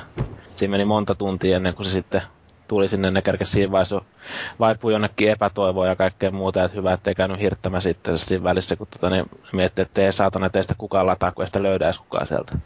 Mm. Mutta sitten se loppupeleissä saatiin sinne, niin ja oli sekin ihan hyvä menestys sitten. Että... Niin, no toi Fishihän oli kanssa ollut vähän katkera just siitä, että kun Microsoft ei sitten ollut minkäännäköistä markkinointipuskua antanut tälle Fetsille, että se oli vaan heitetty sinne XBL-laahan ja toivottu, että joku sen sieltä ostaisi. Ja eihän se niin kuin Microsoftille välttämättä ole mikään kauhean iso bisnes myydä jotain tuollaisia halpoja ladattavia pelejä. Et se on kuitenkin sitten taas näiden India-kehittäjien sellainen pääasiallinen toimeentulon lähde, että kyllä jos peli vaan heitetään sinne jonnekin markkinaan ja sitten se piilotetaan jonnekin kasan pohjalle ja ei minkäännäköistä mainoskylttiä laiteta sinne. Se on varmaan hyvä, että se kumminkin tuo Fesikin, no sehän oli aika pitkään niin kuin kehityksessä ja muuta, mutta tota, se oli kumminkin sitten niin jossain, esimerkiksi ne jotkut Penny Arcade Expot vai mitkä ne on, Niin, niin siellä oli esillä ja sitten niin se, ihan se pääjehu sieltä Penny Arcadestakin, niin dikkas siitä aika paljon ja niin kuin varmaan puhu sen puolesta. Ja sitten niin kuin aika moni muu pelisivusto oli myös kumminkin sitten noterannut se, että varmaan sitä kautta liikkunut sitten kanssa tieto tuosta aika hyvin eteenpäin. Mm. Et tota, kyllä tuo Fesikin aika hyvät myyntiluvut sitten paukutti sinne mm. loppupeleissä. Joo, mutta tämä on nyt siis sillä, että Microsoft ilmoitti nyt tästä, että tosiaan näiltä XBLA-pelien niistä päivityksistä ei nyt sitten laskuteta, niin siinä yhteydessä sitten jostain tuli tämmöinenkin tieto, että Sony ei ole enää pitkään aikaan laskuttanut noilta indieilta, että isommat julkaisijat kyllä niin joutuu maksamaan niistä korjauspäivityksistä, mutta on sitten vähän tällainen tapauskohtainen päätös aina, mitä voi tehdä tämä Sonin porukka, että ottaako ne rahaa jostain korjauspäivityksen julkaisemisesta vai ei. Joo. Et siinä mielessä niin kun Sonin toiminta on aika kehittäjäystävällistä. Et kyllä on, ymmärtää, että jollain EA tai Activisionilla on varaa maksaakin. Onhan se aika karu tosiaan, jos varsinkin joutuu niinku saman verran maksaa sit päivityksestä tuonne joku ihan pikkutekijä. Mm. Kun vertaa johonkin isoon korporaatioon. Mietin, paljonko maksaa nyt, paljonko on makso tolle EAlle tämä Battlefield 3 pätsääminen, kun siinähän oli ihan mielettömästi bugeja siis heti julkaisussa, niin siinä, ne on saanut ihan koko aika julkaista siihen pätsiin silloin alkutaipaa. se on varmaan, niin kuin, no pikkurahan se periaatteessa myynteihin nähden on, mutta kyllä mielestä, mun mielestä hyvä juttu vaan sitten, että jos tosi pikkutekijällä sitten eli India-puolella niin on ilmasta se, niin se on ihan hyvä juttu. Mutta se on ihan, sittenhän ne on pikkurahallakin yleensä saatavia noin India-pelit. Niin, no on se, jos ajattelee, että Battlefield on myyty jotain 15 miljoonaa kappaletta ehkä, niin siitä nyt voi maksaakin muutaman kymmenen tonnia noita päivityksiä, tai niin korjauspäivityksistä, ja justiin, kun, no, EA sitten taas sitten aiheuttaa ne omat ongelmansa sillä, että studiolle annetaan tiukka aikaraja, että koska täytyy peli saada ulos. Että ja resursseja pitäisi olla myöskin tehdä sit sellaista debukkausta. Niin, että siellä on yleensä niin kuin meininki, että peli ulos ja sitten ne ruvetaan päivittäistä. Niin, ja sitten annetaan puolelle studiolle kenkää myöskin siinä samalla. Joo. Joo. Mutta siis tähän nyt koskee pelkästään tätä XBLAta, että tuolla Xbox Oneilla, niin siellähän yhdistetään kaikki nämä digitaaliset jakelut, että ei ole enää sellaista erottelua India-kanavalla ja XBLAlla ja Games on Demandilla ja mitä kaikkea siellä nyt onkaan. Että että tästä ei kukaan tiedä, että mitä sitten Xboneilla, että joutuuko siellä taas maksamaan uudestaan, mutta toisaalta tämä nyt on aika monenkin Microsoftin tiedotuksen kanssa ongelma, että ne kertoo asioita hyvin äh, ripotellen ja sittenkin vielä sillä lailla, että asia voi, niin asia voi tulkita useammallakin eri tavalla. Eikö niin, nyt, eikö tuossa Xbox Oneilla niin ollut kumminkin tulossa sitten nämä ns. ne oikeat indie, indie-puolet, mitä täällä Euroopassa nähty, niin myös niin kuin kaik, koko maailman... Niin kuin... Siis nehän on tappanut sen koko indie-kanavan. Niin. Että sitä ei tule nyt sitten Xbox Oneille ollenkaan. Niin, niin. Okay. Joo, ja kun siellä ei pysty itse julkaisemaan pelejä, niin sitten esimerkiksi Fetsin jatkoa saa ei nähdä Microsoftin alustalla. Joo. No, mutta Microsoft ilmoitti sitten, että ne tekee yhteistyötä tämän Unity 3D-alustan kehittäjien kanssa. Että Unityhän on tämä tällainen kehitystyökalu, jolla on muun muassa tehty Rochardi, tämä yksi suomalainen loistava indie-peli. Se oli varmaan yksi loistavimmista taidenäytteistä, mitä Unity voi tehdä. Joo, siis kyllähän se oli ihan hyvä. Ja tämähän on sellainen cross-platform kehitysympäristö, jonka avulla voi sitten koodata kerran ja kääntää useammalle alustalle. Ja mikä tässä nyt on Xboxin kannalta kivaa, niin kun kodailee kerran jonkun pelin, niin sit se on suhteellisen helposti portattavissa tonne ainakin Windows 8 Marketplaceen ja mahdollisesti myöskin voi olla sitten siellä jossain Xbox Onein, onko se siellä app-puolella, että ei varsinaisesti peliksi kuitenkaan. Mm. Mä luin tuosta jutun tuosta uh, Unitin kääntämisestä silloin, kun tämä Record Games alkoi tekemään tota, tot, tai kun alkoi puuhastelemaan tämän Rosardin parissa, niin niillähän oli ihan nehän oikeastaan teki sen tuo, vissiin Xboxillahan ne teki sen moottori ja sitten vielä teki Pleikka kolmoselle, kun ne sai sen sopparin Sonin kanssa, niin se oli ihan mielenkiintoinen juttu, että niillähän oli aika paljon ongelmia saa, se toimii kaksi demo Xboxilla pelkästään. Joo, siis no, toi Recoilihan teki tosi paljon yhteistyötä Unitin kanssa nimenomaan siinä, että kun Roshard oli ensimmäinen peli, mitä koskaan konsoleille kehitettiin Unitilla, niin aika paljon Unity justiin antoi tukea siinä ja teki sitä kirjastojen eteenpäin kehitystä sillä lailla, että peli rupesi toimimaan sitten tuolla Pleikka kolmosella. Et se oli siinä mielessä sellaista oppimista molemmille firmoille siinä tapauksessa. Ja varmaan ihan hyvä ollut Recoilille, että kun ne on saanut ensimmäisenä tehdä tällaisen pelin, niin ne on voinut aika paljon vaikuttaa siihen, että miten ne kehitystyökalut ja kirjastot siellä on kehittynyt. Onko se Recoilille nykyään enää minkäännäköistä toimintaa? Kyllä, siellä varmaan jonkinlaista on. Eiköhän ne Rochardin jatko-osaa tee, että jotain toivottavasti sieltä tulee. Lahjakkaita tyyppejä siellä oli, kun katsoi sitä peliä, että minkä ne sai. Joo, ainakin mitä mä näin silloin se Burtin joskus tuossa noissa Frozen Byte pikkujoulussa, niin sehän ei enää ollut siellä, että niillä oli joku oma firma. Joo, sehän lähti sieltä aika pian niin. siinä Rosadin julkaisun jälkeen, vai oliko se ennen kuin se julkaistiin jopa? Joo. Mutta joo, mitä tämä Unity nyt sitten tekee tuolla Xbox Oneilla, niin siellä on esimerkiksi monin pelin tämä matchmaking, sitten jonkinnäköistä smart glass tukee, Kinectin eleiden tunnistamista ja sitten yhteyksiä tonne Microsoftin siihen Azure-pilveen, että nämä nyt on sitten ainakin Xbox Oneilla kohtuu helposti käytettävissä. Ja jos sitten julkaisee tämän pelinsä tämän Microsoft Game Studiosin avulla tai yhteistyössä niiden kanssa, niin sitten pääsee tähän Unity-työkalusettiin käsiksi ilman, että tarvitsee maksaa yhtään mitään, mikä on varmaan joillekin kehittäjille kiva juttu, mutta toisaalta sitten taas, että jos ei saa Microsoft Game Studiosia julkaisijaksi pelille, niin eipä sitten julkaise sitä peliä Xbox Oneille muutenkaan. Mm. Mutta niin, kuinka paljon te olette seurannut tätä, että miten toi indie-kehittäjien tuska nyt on näkynyt viime aikoina ja etenkin miten se liittyy näihin Pleikka 4 ja Xboneen? Mm, toi, no tää DC-juttu, no luokitetaanko se indie-peliksi oikeastaan? Mm, toi on mielenkiintoinen kysymys, että kun jotkut on sitä mieltä, että Minecraft ei esimerkiksi enää ole indie-peli, vaikka Mojangilla ei olekaan ketään julkaisijaa taustallansa virallisesti. Mm, Mutta mut Frozen Bytekin on indie-firma omasta mielestä. Mm, se on vähän niin kuin periaatteessa kai Daisy, niin jos ei, mikä se nyt sitten taas olikaan se firma, joka tekee näitä armaa ja, ja tota, mm. nyt ei kukaan muista. En mä muista nyt tällä hetkellä. Oliko se Bohemia? Bohe, Bohemia, joo. Niin, no siis periaatteessa kai ne voidaan jollain tavalla ainakin, että ehkä niille ei ole ketään sellaista julkaisijaa, joka olisi Daisytä viemässä esimerkiksi Xbox Oneille. Niin, sehän sanoi se Daisyin tekijä, että toi niiden päivityssysteemikin on muutenkin menossa siihen, että ne ei pysty vapaasti sitä sitten päivittämään, niin se on ollut ainakin ilmeisesti tuskallinen isku sille tekijälle sitten, kun nehän on nyt tekee siitä modista oikeastaan peliä, ihan niin kuin levykeversio hmm. tonne myyntiin, niin ne on jo sanonut sen, että sitä ei tule tonne boksille, kun ei pysty vapaasti päivittämään sitten sitä. Joo, siis...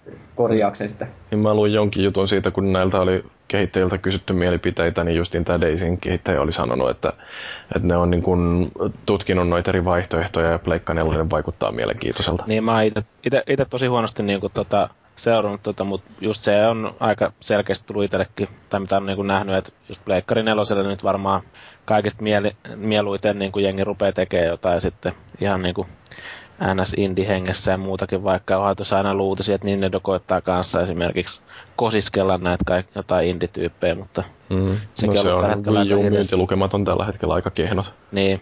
Mm. Mutta niin, monin pelejähän varmaan tulee ainakin Pleikka neloselle ja nyt tähän niistä pääsee ihan oikeasti maksamaankin ja Shu Yoshida on nyt sitten selittänyt vähän tätä, että mistä johtuu se, että Pleikka nelosella monin pelaaminen verkossa niin muuttuu maksulliseksi. Se on ja... mutta kumma homma, että aika monella pleikkari tämä pleikkarin miehellä niin ta- kääntyi takki yllättäen heti siinä tilanteessa, kun tämä tuli tieto, että se on maksullista niin kuin pleikkarillakin, kun se oli niin kuin tosi tärkeä homma, että se ei ole maksumuurin takana toi monin no. No mä oon edelleenkin sitä mieltä, että en mä maksaisi tuosta online-pelaamisesta, mutta en mä en rupea tuota mun PlayStation, siis PS Plussa tilaustani perumaan vaan sen takia, että sillä pystyy monin pelaamaankin jatkossa. Niin, toivottavasti ne sitten kehittää myös aika reippaasti sitä monin pelipuolta siinä ja niin kuin vie ehkä vähän liven suuntaan sitä. Että. Niin no siis sehän on just niin, niin kuin selityksenä tällä näin, että nyt monin pelaaminen pistetään maksulliseksi, että voidaan käyttää niitä rahoja, mitä siihen tarvitaan, niin että niitä kun saa sieltä PS Plusan tilausmaksuista, niin, niin sitten voi tosiaan niin kuin upottaa rahaa verkkoinvestointeihin ja kehittää sitä onlinea eteenpäin. Mutta se mikä oli ihan mielenkiintoista tässä Joshinan no sitä... kommentissa, että, että online-pelaaminen on yksi uuden alustan tukipilareista ja uudet kokemukset vaatii massiivisia investointeja. Ja se, mitä mä niin tässä rupesin rivien välistä katsomaan, että tarkoittaako tämä, että Pleikka nelosella siellä nähdään online-pelaaminen jotenkin paljon laajempana kuin vaan pelkkänä jonkinlaisena joukkuemättönä jossain sotapeleissä. Niin, onhan siinä ohjaimessakin on nämä kaikki share sun muut, niin tota, vai mitä sä nyt niin kuin loppupeleissä haet No siis esimerkiksi tämä, että se Division, niin sehän on sellainen ikään kuin MMO-elementtejä sisältävä yksin peli, tai Titanfall, joka nyt ei ainakaan alkuvaiheessa ole tulossa kyllä Pleikka neloselle, mutta kuitenkin, että sehän on semmoinen peli, jossa ei ole varsinaisesti yksin kampanjaa, vaan se kampanjakin on monin pelinä. Niin. Et, et se niin kun, tää yksin ja monin pelin raja-aitojen hämärtäminen sillä, että no sama oikeastaan mitä jossain Demon's Soulsissa oli. Että sä voit pelata yksin, mutta muiden pelaajien tekemiset vaikuttaa siihen, minkälainen se sun kokemuksessa on. Niin, että sä voit laittaa sen, pystyykö sen Demon's Soulissa kumminkin vaihtaa sen, niin kuin, että sä voit laittaa kokonaan se offline-tila, että sinne ei tule kukaan sun peli hyppää tappaa sua ja luuttaamaan sun jätkää. Mä en tiedä, kun mä en ole sitä vielä pelannut, sehän tuli PlayStation Plusassa nyt niin. justiin, niin ajattelin, että täytyy varmaan sekin jossain vaiheessa korkata, mutta ja mullakin on semmoinen aukko sivistyksestä, en ole koko peli pelannut, mutta tota, niin mä oon vaan kuullut näitä tarinoita, kun joku on aloitellut sitä peliä ja sitten se on niin päässyt jonkun verran eteenpäin. Niin kuin ihan normivihollistenkin kanssa ollut aikamoinen mättäminen, sitten se on tullut joku sankari ja tosiaan yhdellä iskulla tyyli hoidellut siinä. Ja käynyt ottaa kaikki tavaratkin, mitä on kerätty siitä. Niitä Sanksolot Ruumilta. Niin. Hyvä, että ei ole käynyt tiipäkkäämässä vielä päällä. Mm. Mutta siis joo, toi on ihan mä... mielenkiintoista. Niin mä voisin jopa nähdä sillä tavalla, että no ensinnäkin kun se muuttuu maksulliseksi, niin silloin on oikeus tietysti olettaa, että sieltä tulee sitten jotain, jotain vähän niin kuin vastinetta sille. Vähän sama kuin jos käy kahden euron punttisalilla tai sitten sellaisella, joka maksaa 50 euroa kuussa ja saa käydä koska tahansa, niin siinä se, mistä maksaa enemmän, niin on oikeus olettaakin jotain parempaa. Niin yksi, mikä tosiaan voisi olla, että sieltä tulisi näitä MMO tyyppisiä pelejä, että mähän on Pleikalla kokeillut lähinnä tätä DC Universe Onlinea ja sitten tätä No Magikin oli jo aika lähellä. Niin mulla tuli vaan mieleen, että olisiko vähän hienoa, jos joku riisuttu versio World of Warcraftista tulisi PS4. Niin, no tarviiko se nyt välttämättä olla mitenkään kauhean riisuttu versio? Mm. Jos mm. oli vaan joskus Mursun kanssa puhetta niin esimerkiksi World of Warcraftista, niin siinä on vaan se ongelma konsoleilla, että siinä on niin paljon niitä kaikkia mäppäyksiä niille napeille, ja siinä on joku tuhat aikaa siinä, niin että se on vähän eri asia kuin Diablo, missä pystyt mäppäämään, menee joku 4-5 niin kykyä siihen, niin, niin, niin, se on ohjaimella vaan tosi vaikea toteuttaa se itse niin kuin pelaaminen siinä pelissä. Joo. No, meikäläistä harmittaa toi. Vähän sen harmittaa kieltämättä, että se online-pelaaminen menee tuohon maksullisuuteen, mutta kyllä mä siitä sitten ilomielin maksankin, että jos ne parantaa sitä laatua. Ja sehän, se on ihan vetäskin yllättäen. Nämä niin kuin siinä E3 pressissä ne vetäisi aika vaivihkaa ton, ton että se menee ton PlayStation Plusan taakse toi multiplayeri, mutta osaan peleistä vielä tuleekin ilmaiseksi, että niitä voi pelaa. Niin, no siis kyllähän nämä free-to-play-pelit, niin nehän ei ole siellä maksumuurin takana. Mutta mun mielestä oli niinku, äh, se oli ihan hauska sillä että kun ajattelee, että miten eroaa tämä Microsoftin ja Sonin tyyli nyt kommunikoida noita asioita, niin se, että äh, Microsoftin, niin niillä on tota, tämä koko niiden PR-katastrofi lähtee siitä, että ne aloittaa jonkun uuden ominaisuuden lanseeraamisen sillä, että ne listaa sulle kolme sivullista tekstiä, että mitä sä et voi tehdä. Ja sitten sen jälkeen joskus myöhemmin tulee sellainen, että niin, mutta sitten sä voit pelailla ilman, että sulla on se levy siellä konsolissa sisällä ja sitten sä voit vähän jakaa kavereillekin näitä pelejä. Ja se, että mitä vittua ne ajatteli siellä, että miksei ne aloita sillä, että hei, nyt me tuodaan teille tällaisia uusia ominaisuuksia, että kaikki pelit, mitä sä ostat, niin sä voit pelata niitä ilman, että sulla on siellä konsolissa se levy sisällä, ja sitten se sun koko pelikokoelma on aina sulla käytettävissä, missä tahansa sä ootkin, että kenen tahansa kaverin konsolille lokkaat sisään, niin voit pelata niitä sun omia pelejä, ja lisäksi sä voit antaa perheenjäsenille mahdollisuuden pelata niin, sun kokoelmaa koska kaik- tahansa. Kaikki hyviä ominaisuuksia mieluummin kannattaisi tuoda esille, ja niin. niin kuin tyhmempikin tajuu sen, vaikka jos niin kuin lukenut edes pitkälle markkinointiin, niin silti niin tajuu sen, että ei korkeintaan sitten pienelle brändille nämä, mitä sä et voi tehdä jonnekin. Mm. Niin. Sonyllehan se oli puoli ilmasta sitten keräillä sen Microsoftin shown jälkeen niitä niitä asioita kuntoon, mistä ihmiset ei tykännyt. Joo, siinä oli... ei tarvi olla mikään markkinointinero siinä vaiheessa, että mm. saa sen NSPR-voiton niin kuin koko hommasta. Että... Mm. Mutta se just, että, että siis niin kuin Microsoftilla olisi ollut niitä asioita, mitä ne olisi voinut luvata, ja sanoa, että mutta toisaalta sitten tämän hintana on, että sun konsolin täytyy olla aina ö, kytkettynä internettiin, ja no sitä mä en oikeastaan ymmärrä sitten taas, että mistä se johtuu, että niitä pelejä ei pysty jälleen myyjää, myymään, että, että se olisi ollut jotenkin sellainen, että um, miksi tämä on nyt sitten sidottu tähän, tähän näin, että luulisin, että teknisesti olisi ollut kohtuullisen helppo toteuttaa toi systeemi ilman, että ne pelit olisi sitten jumittunut sille yhdelle ihmiselle. Sitten niin kuin jotenkin sokeutunut, käynyt selalle jotain tiimiä, niin kuin miettinyt PC-pelaamista ja muuta ja tällaista, niin kuin siellähän on niin kadonnut täysin niin kuin se, että et pysty pelaamaan enää pelejä, tai et pysty myymään niitä enää eteenpäin, siis jos tota, niin oot ostanut se vaikka ihan kivijalkakaupasta, niin, mm.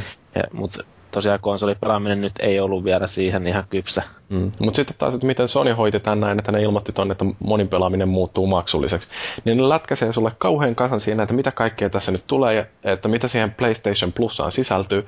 Ja sitten siellä yhtenä bullet pointtina on se, että online-pelaaminen PlayStation 4. Mm. Joka se ei, ei ole mitään sellaista, että ne sanoo, että jos sä et osta PlayStation Plusaa, niin sä et pelaa verkossa. Vaan niin. se on laitettu sinne vaan, että online-pelaaminen, niin se on nyt yksi osa sitä PlayStation Plusaa. Mutta faktahan on se, että niin ainakin alkuun niin sä maksat oikeastaan melkein pelkästä verkkopelaamisesta, koska siellä ei varmaan ole sellaista kamaa välttämättä, mitä ihan heti alkuun niin kuin laitetaan sinne niin kuin NS-ilmaiseksi. No ei, mutta toisaalta mulla edelleenkin tulee ne pari-kolme peliä kuukaudessa Pleikka kolmoselle ja niin. pari peliä Vitalle, että kyllä mä maksan erittäin mielelläni 50 siitä, että mä saan jonkun 60 peliä vuodessa. Mutta jos on esimerkiksi semmoinen käyttäjä, joka niin nyt siirtyy boksilta pleikkarille, mm. niin, niin silloin ei välttämättä ole mitään hirveät niin hurraa huutoja vielä. Tai sitten se on ehkä vähän sama kuin, niin kuin livessä, että mm. sä maksat pelkästään verkkopelaamista alkuun. No mutta toisaalta sitten taas se boksipelaaja, joka siirtyy pleikkarille ja haluaa pelata online-pelejä, niin se on tottunut maksaa siitä onlineista. Mm. Mutta sitten sen lisäksi saa yhden pelin ainakin kuukaudessa siinä jäsenyyteen kuuluvana. Että en mä tiedä kuinka paljon siinä nyt sitten voisi valittaa. Ei. Jos, jos ei. Niin kuin oikeasti ajatusmalli on semmoinen, että... E, eikä, että... eikä se koskaan niin kuin tuntunut mulle mitenkään ylitse pääsemättömältä niin kuin maksaa joku yli 50 vuodessa niin kuin siitä, että sä voit pelaa netissä, koska ei se nyt niin kuin, luulisin, että se ei niin kuin, kovin monen suomalaisen niin kuin, taloutta kaada se homma. Mm, no ei. Periaatteellinen kysymys se on mullakin ollut, mutta niin. kuten sanottu, mä en aio mun PlayStation Plus-tilaustani lopettaa vain sen takia, että sillä saa jatkossa pelata myöskin verkossa. No joo, sitten äh, päästään seuraavaan aiheeseen, eli Naughty Dog on onnistunut tötöilemään ton Last of Usin kanssa nyt monellakin eri tavalla. Aloitetaan vaikka tästä ensimmäisestä. Tuommoinen heppu kuin Cameron Booth, amerikkalainen mies, amerikkalaisethan tykkää aina valittaa kaikesta, niin se on tehnyt vähän sellaisen selkeämmän version Bostonin metrokartasta, että Bostonin tämä, mikä se nyt sitten onkaan se niiden Metropolitan Travel Authority siellä, niin ne on kyllä piirtänyt oman metrokarttansa, mutta se on vähän silleen vaikeampi tulkita, niin tämä Cameron Booth on tehnyt siitä paremman version. Ja, nyt ja Naughty Dog on sitten ottanut sen käyttöön vai? Niin, Naughty Dog on sitten tuolla Last of Usissa, niin ne on näyttänyt tätä Bostonin metrokartan kuvaa Cameron Boothin piirtämää siellä pelissä, eikä ole menneet kysymään lupaa ollenkaan Cameronilta, että saadaanko esittää tämä sinun kartassa pelissä. Mistä hän on löytänyt se? No, varmaan googlannut, mutta siis tämä Booth oli sitten ihan niin kuin täydellisen vittuuntunut ja kitisi siitä sitten blogissansa, että... No kun hän haluaa rahaa. No, en mä tiedä, oliko se niin siitäkään kysymys. Eikö se ole mitään se... oikeushaastetta edes laittanut pystyyn? Ei, mutta se oli ihan hauska vaan sillä, että niin, niin se aloittaa sillä, että niin, mun, mun karttani on pistetty tuollaiseen peliin, nyy, nyy, nyy, Naughty Dog on paskana ja ottanut yhteyttä ja kysynyt lupaa ja luvannut mulle kompensaatiota tästä No sitten sen jälkeen, kun se oli kitissyt tästä blogissansa pari päivää, niin sitten se poimi puhelimen kouraansa tai sitten jotain muuta kautta.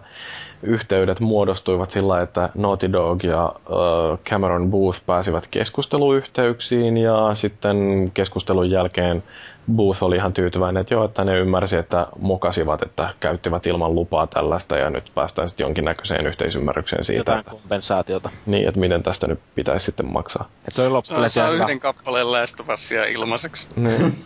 Mutta musta on niinku hauska ajatus sillä, että kun näkee jonkun metrokartan ja sitten kun sitä haluaisi iskeä jonnekin peliin, niin mun täytyy kyllä sanoa, että ei mulle välttämättä olisi tullut edes mieleen, että sitä ei voi käyttää ihan tosta noin vaan.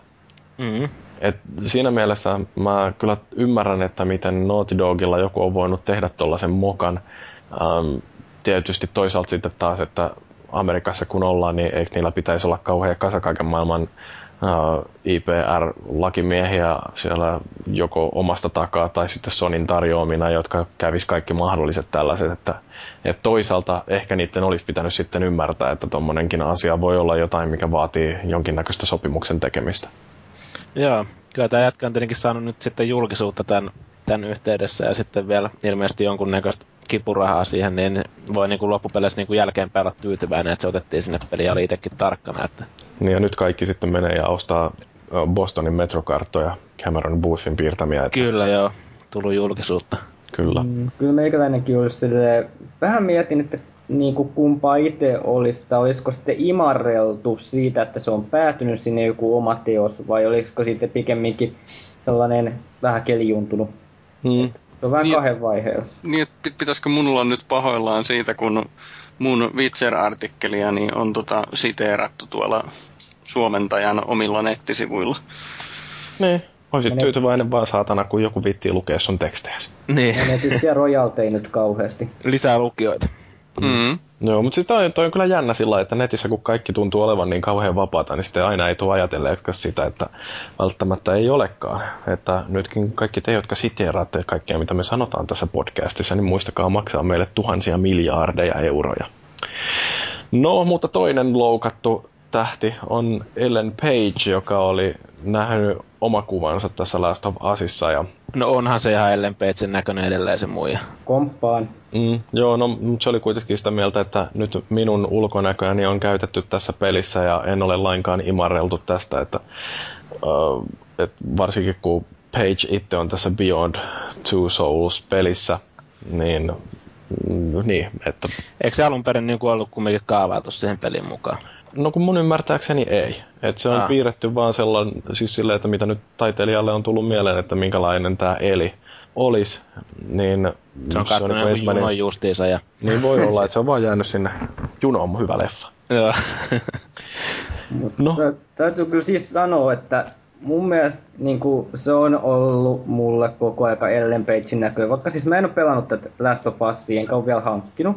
Mutta vaikka mä oon niinku kattonut aina sitä promomateriaalia, mitä niin on tullut, niin aina mulla on tullut mieleen Ellen Page. Ja ei ole kyllä kertaakaan, niinku, vaikka ne on muokannut sitä hahmoa ton Johnsonin suuntaan, niin ei se kyllä ole mun mielestä niinku, tullut yhtään, niinku, ei se on muuttunut mun mielestä paljon yhtään.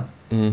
Niin, no siis tosiaan tätä Eliötä esittää siinä pelissä tämmöinen näyttelijä kuin Ashley Johnson. Eikö se ole yli 30 muija? Joo, ja siis tähän Eli on, tietysti se on niin kuin nuoremmaksi muutetun näköinen, että ei se nyt ole sen näköinen, mitä Ashley Johnson on nykyään. Ja, niin. ja mitä mä siitä valokuvia kattelin, niin ei se nyt mikään ihan hurja yhdennäköisyys olekaan. Ei, enemmän Ellen, niin, ei kun niin Ellen Pagein näköinen. Joo, kyllä, että. joo mutta siis...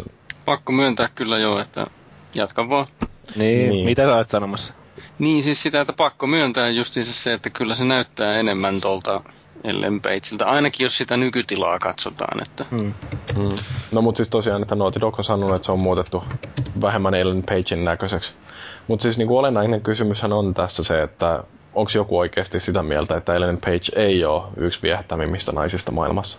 No, en mä tiedä, on se hyvän näköinen muija, mutta en mä tiedä, onko se yksi viehättämistä naista maailmassa. On se. Et, tota, niin, se on ehkä vähän liian sellainen pieni ja laiha ja semmoinen, että ei oikein muotoja tytöllä, että se on vähän kuin jotain pikkulasta nussis sitten.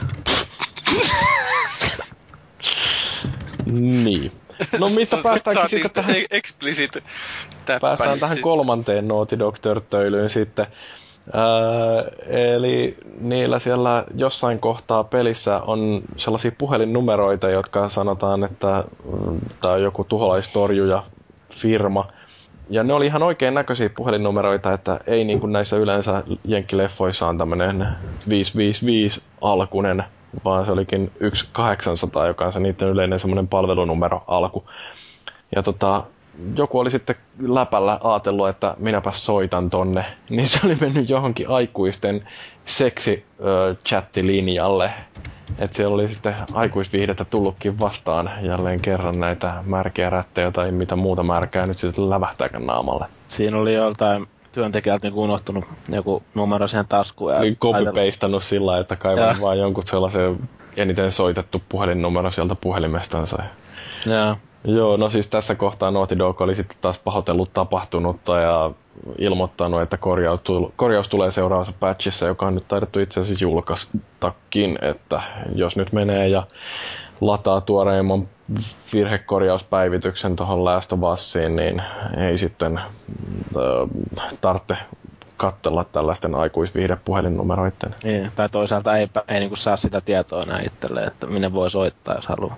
No, tässä ei ole sinänsä mitään uutta, että tämä James Rolfe, eli Angry Video Game Nerd, niin sehän teki tämmöisestä Roadshow Rapid-pelistä 8 Nintendolle niin tämän oman arvionsa, niin siinä kanssa oli tämmöinen numero, jossa vissiin jotain pelivinkkejä tarjottiin tai muuta. Ja sitten kun se soitti sinne, että You reached the hot girls line, uh, call here ja bla bla bla, justi jotain, että get tits and ass ja booty ja muuta vastaavaa, niin se vaan sanoi siinä, että We now have a Nintendo game that gives a phone number to a sex hotline. That is fucking awesome. Not Nintendo hotline, but sex hotline. Mm. Tämä on kyllä niitä asioita, millä meikäläinen oikeasti nauro, kun minä tuossa päivittäin teen kierroksen pelisaitella ja luen uutisia, niin tämä oli kyllä niin sellainen asia, josta mä ehkä eniten niin kuin nauroin jopa, että et niillä on käynyt tällainen moka. Siis tämä oli jotain niin hauskaa.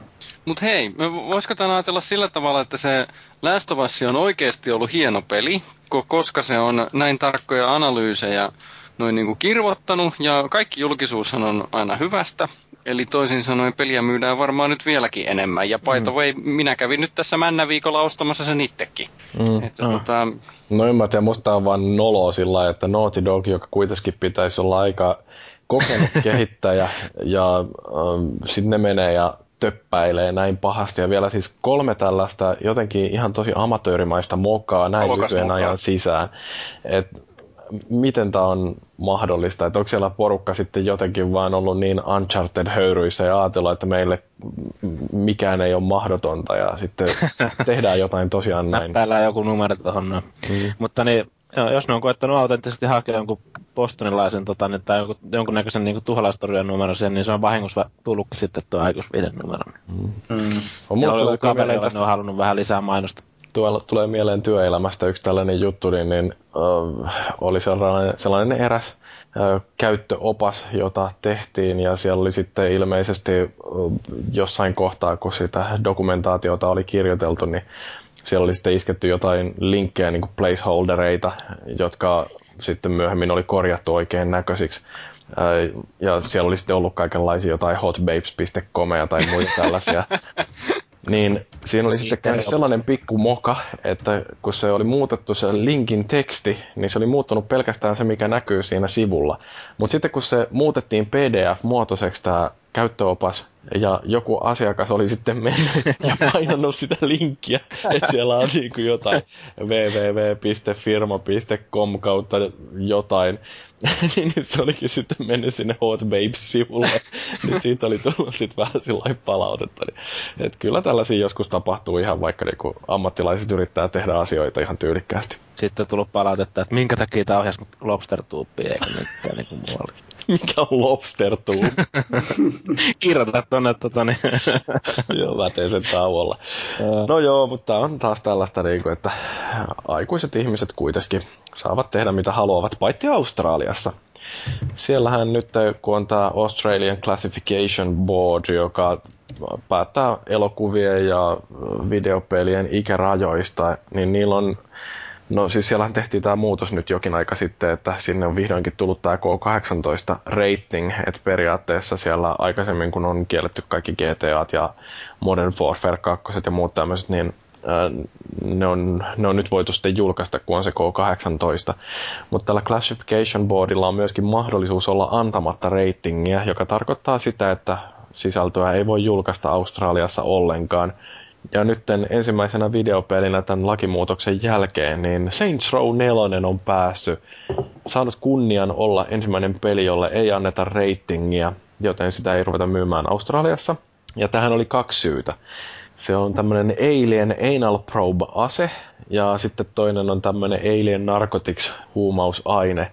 Ja no tämä Alien Anal Probe on ilmeisesti joku sellainen, että kun sillä iskee vihollista tai siviiliä, niin, niin se levittää niin kuin perävaun sillä että sinne mahtuu sitten tällainen probi sisään ja sitten se kourastaa sillä niin kuin kyytiin tämä vastustaja ja sitten se lähtee leijumaan jonnekin ilmaan ja muuta tällaista hauskaa. Onkohan se samalla niin kuin South Parkissa se Cartmanin anal probe, että tulee semmoinen iso satelliitti lautanen hanurista. No, ja... Se mullekin tuli ensimmäisenä mieleen, mutta... Mutta Mul, tota... Mä ihmettelen, niin kun tästä kohtaa mulle herää kysymys, että mitä ihmettä, niin kun, tää on jotain, mitä me kuuntelin nyt, niin tää on jotain niin ihmeellistä, että niin kun, ei mielikuvituskaan voi riittää mulle. Sä et ole ilmeisesti pelannut Saints Rowta aikaisemmin. En ole. Okei, okay, joo, no siis tää on, tää on hirveän tyypillistä Saints Row huumoria, on, on, on. minkälaista se on. Mutta siis se, että minkä takia tämä on paha juttu, niin on se, että toi on seksuaalista väkivaltaa, jota ei pystytä asiayhteydellä perustelemaan, joten se on niin, kuin, niin sanottua tarpeetonta väkivaltaa ja sitähän Australiassa ei suvaita, joten sen takia siitä tuli ensimmäinen rasti.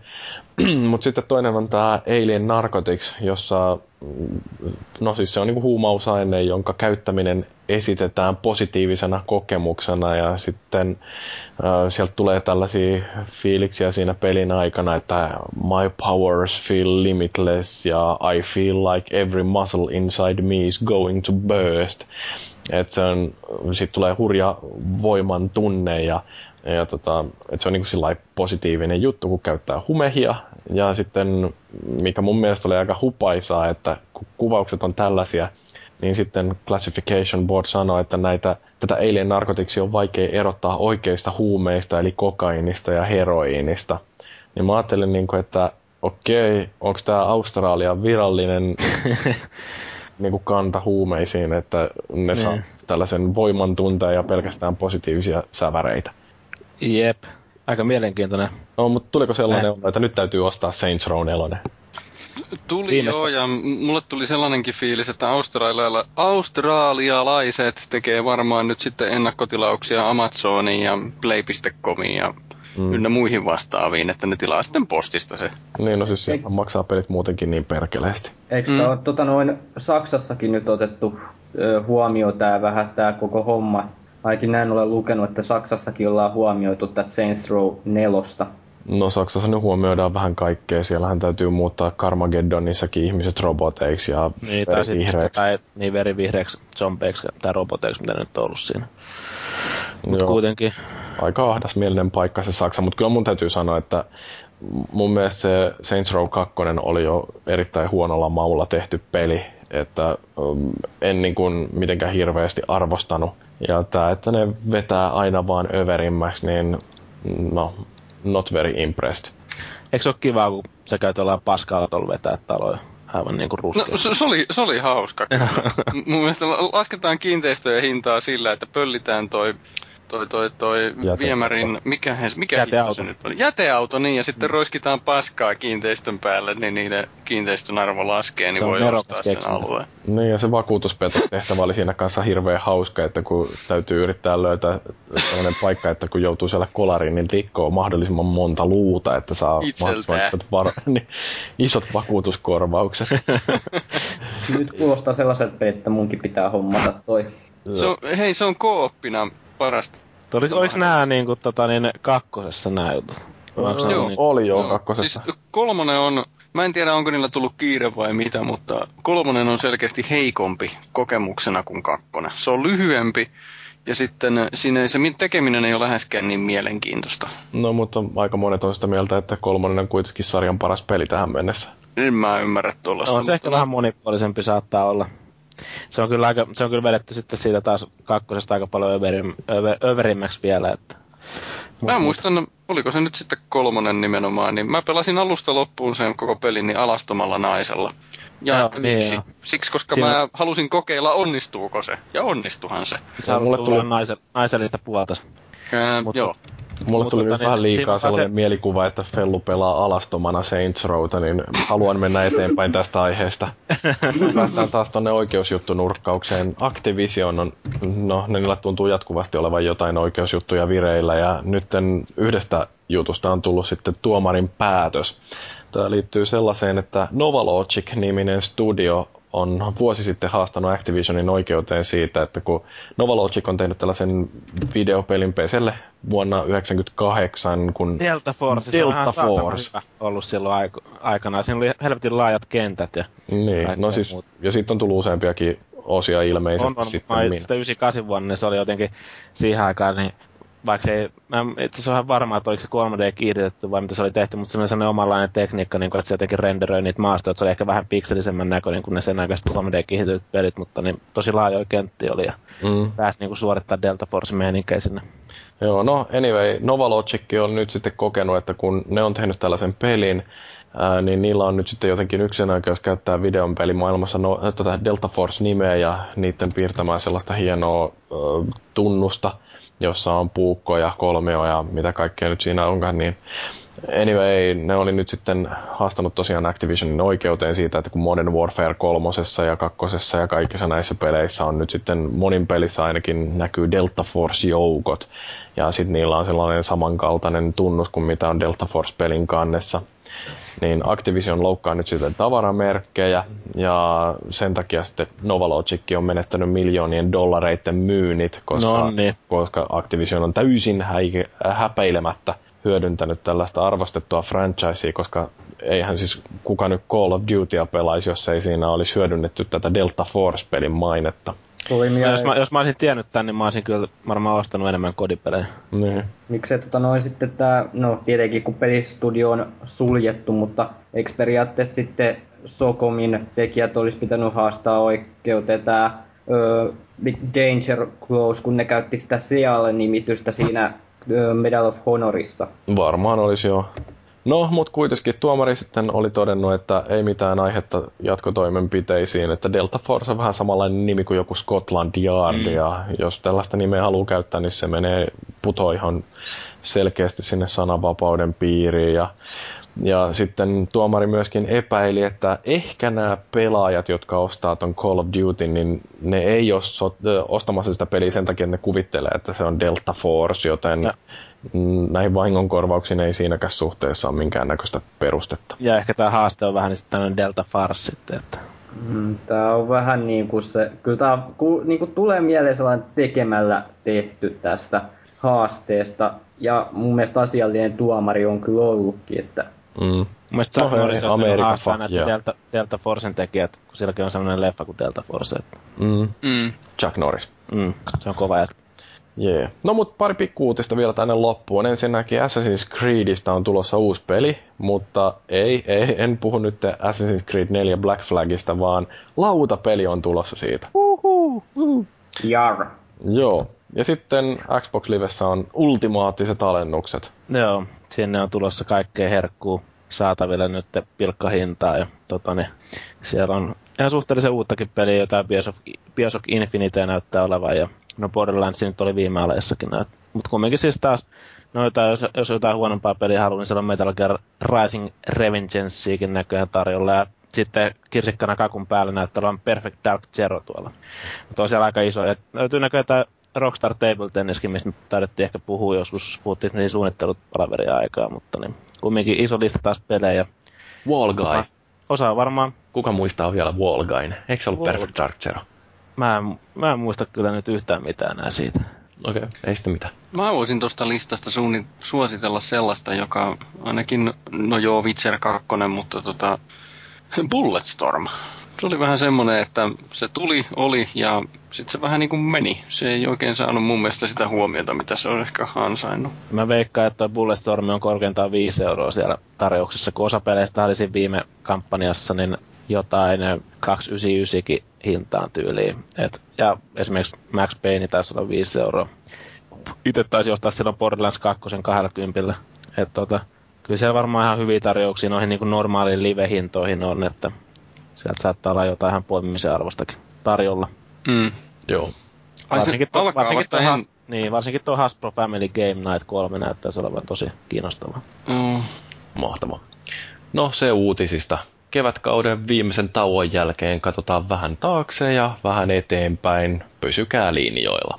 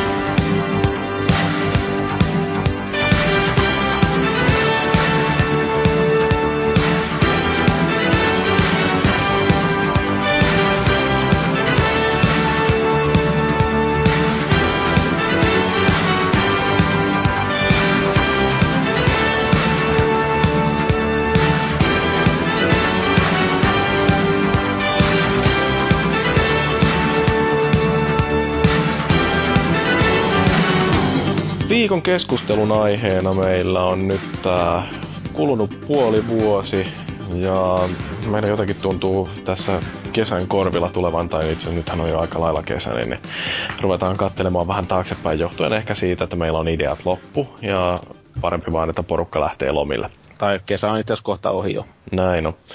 Mutta, niin, puolet vuodesta on takana. Miten on tähän mennessä mennyt? Mitä hyvää, mitä huonoa? Kuka haluaa kertoa? Ei kukaan. Fellu, Niin. sulla on aina paljon kaikkea huonoa kerrottavaa. Huonoa kerrottavaa. Tota itse asiassa olisi, mutta kyllä mä nyt pidän omana tietona, niin mä nyt ihan kaikkeen rupean ok, kertomaan. selvä. podcast-yleisölle. M- Mulle on sanottu, että, että mä rupean tekemään kaiken näköisiä tunnustuksia, jos mä oon humalassa, niin mä pitää joskus tulla rekäkään, niin se tekee podcastia vissiin. Niin. No näitä ollaan Sitten- harrastettu ja sitten me ollaan puhuttu Deadly Premonitionista. Niin. Joo, se on ainakin mulla miinuksena, että jouduin pelaamaan Deadly Premonitionin loppuun asti, kun se oli niin paska. vuoden, vuoden pahin miinus. Kyllä. Kaikki muuten menee elämässä niin hirveän hyvin. Joo.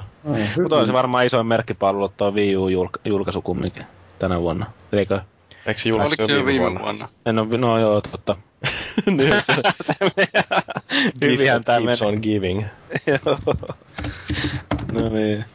No, mutta siis tämähän on nyt tämä sukupolven vaihdoksen vuosi, että Wii U nyt tietysti viime vuonna jo pff, pääsi kauppoihin, mutta aika paskasti se on myynyt. Onks porukka kuinka yllättynyt tällaisesta asian tilasta? No en mä tiedä, siis kun sehän katsoo tuota pelilistaa, mitä silloin tällä hetkellä, niin en mä nyt välttämättä ihan hirveän yllättynyt ole siitä, että eikä E3 ainakaan meikäläiselle luonut hirveästi uskoa, vaikka mun löytyy se konsoli himasta, niin et niin kuin mistään paremmasta. Et on sieltä tota Nintendo-pelejä tulossa, mutta sitten Niin Muuten- tulossa. niin, tu, niin tu, painosanalla tulossa. Et tota, ja nekin on jotain Zelda HD remake ja sitten jotain 3DS ja jotain Mario siirretty tonne Wii Ulle ja tämän tyyppisiä ratkaisuja. Niin Niin no siis toi on, niin. toi on niinku tää hirveän tyypillinen Nintendo-tilanne, että siellä on tulossa niiden omia first party-pelejä, jotka on justiin Nintendo-faneille tarkoitettu, mutta ne, jotka ei ole kauhean kiinnostuneita äh, Mariosta tai Zeldasta tai Metroidista niin kuin minä, niin ei mulla ole mitään syytä ostaa Wii Uta. tuossahan kävi se Rayman pelille sillä uudelle, mikä tulee, niin sillähän kävi just se, että ne katto noit, että silloin onnettomat myynnit tullut, niin ne sitten laittoi sen kaikille konsoleille tulemaan, että kun se olisi myynyt sitten taas niin huonosti Mm. tuolla Wii Ulla. mua harmittaa oikein sikana se, että kun se peli oli käytännössä valmis, että, että ne ei julkaisu sitä kumminkaan Wii Ulle etukäteen, koska ainakin sen demon perusteella, mitä mä oon pelannut, niin se vaikuttaa niin jotenkin niin hulvattomalle ja siellä on niin kuin keksitty kaikki niin kuin lisäjuttuja verrattuna niin kuin siihen Originsiin, niin ne vaikuttaa kyllä tosi tiukalle pelille. Mm. Että olisi ollut itse kiva päästä pelaamaan sitä vähän aikaisemmin, mutta niin, no mutta äh, minkä takia toi Ubisoft oli se julkaisu, kun kuitenkin ne katsoi, että Wii Uta oli myyty siinä kohtaa, kun peli oli valmiina, niin mitä, kaksi tai kolme miljoonaa kappaletta, eikä sitä nytkään ole myyty mitenkään hirveästi paljon niin. enempää. Kyllä mä ymmärrän siis sen, sen, että sitä siirrettiin sitä julkkaria, että se tulee kaikille samaan aikaan sitten. Että. Mm. Tällä hetkellä Wii Ulla on tasan yksi peli, mikä minua kiinnostaa, ja sitäkään no, ei ole tullut vielä, vaan, se, vaan se tulee tota, heinäkuun lopussa, eli tämä Pikmin 3. Mä oon odottanut sitä Pikminia varmaan tosiaan Gamecubeilta asti. Et se on niinku se, mikä mulla on. Mutta en mä sen yhden pelin takia rupea sitä koko masiinaa vielä ostaa. Kyllä sille täytyy vielä olla tosiaan se joku uusi hieno Metroid ja uusi Zelda eikä mikään remake ja, ja sitten joku jotain mm. muuta kuin kaksulotteista Mariota, mm. että jotain samanlaista mahtavuutta kuin Super Mario Galaxy. On siellä jotain ihan oivia pelejä tullut, niin kuin esimerkiksi toi Zombie U ja sitten toi Lego City, niin mä oon itse siitä tykännyt kyllä. Et jotain semmosia mm. pelejä, mutta... Mutta se on kato, kun kolmannetkin osapuolet, ne lopettaa tuon Wii Uun tukemisen samaa tahtia, kun ne lopettaa Pleikka 3 ja Xbox 360 tukemisen, että se niin kuin katoaa tämän menneen sukupolven mukana sitten että sitten on ainoastaan Nintendo, joka viittii tehdä sille pelejä. Mm. Mutta monesti se on mennyt silleen, että aika, aika, tai totta kai third party on tullut Nintendo koneella, mutta ne ei ole ollut todellakaan samoja pelejä välttämättä, ainakaan niin kuin Wii aikana. Mm. Niin ja siis Wii aikanakin se oli just sitä, että kun sitä osti kaikki muutkin kuin tosi pelaajat, että siellä oli oikeastaan Nintendo-fanit ja sitten noi kasuaalit. Ja kasuaalit osti Wii Sportsin ja Wii Fitin takia ja Nintendo-fanit sitten Nintendo omia franchiseen takia.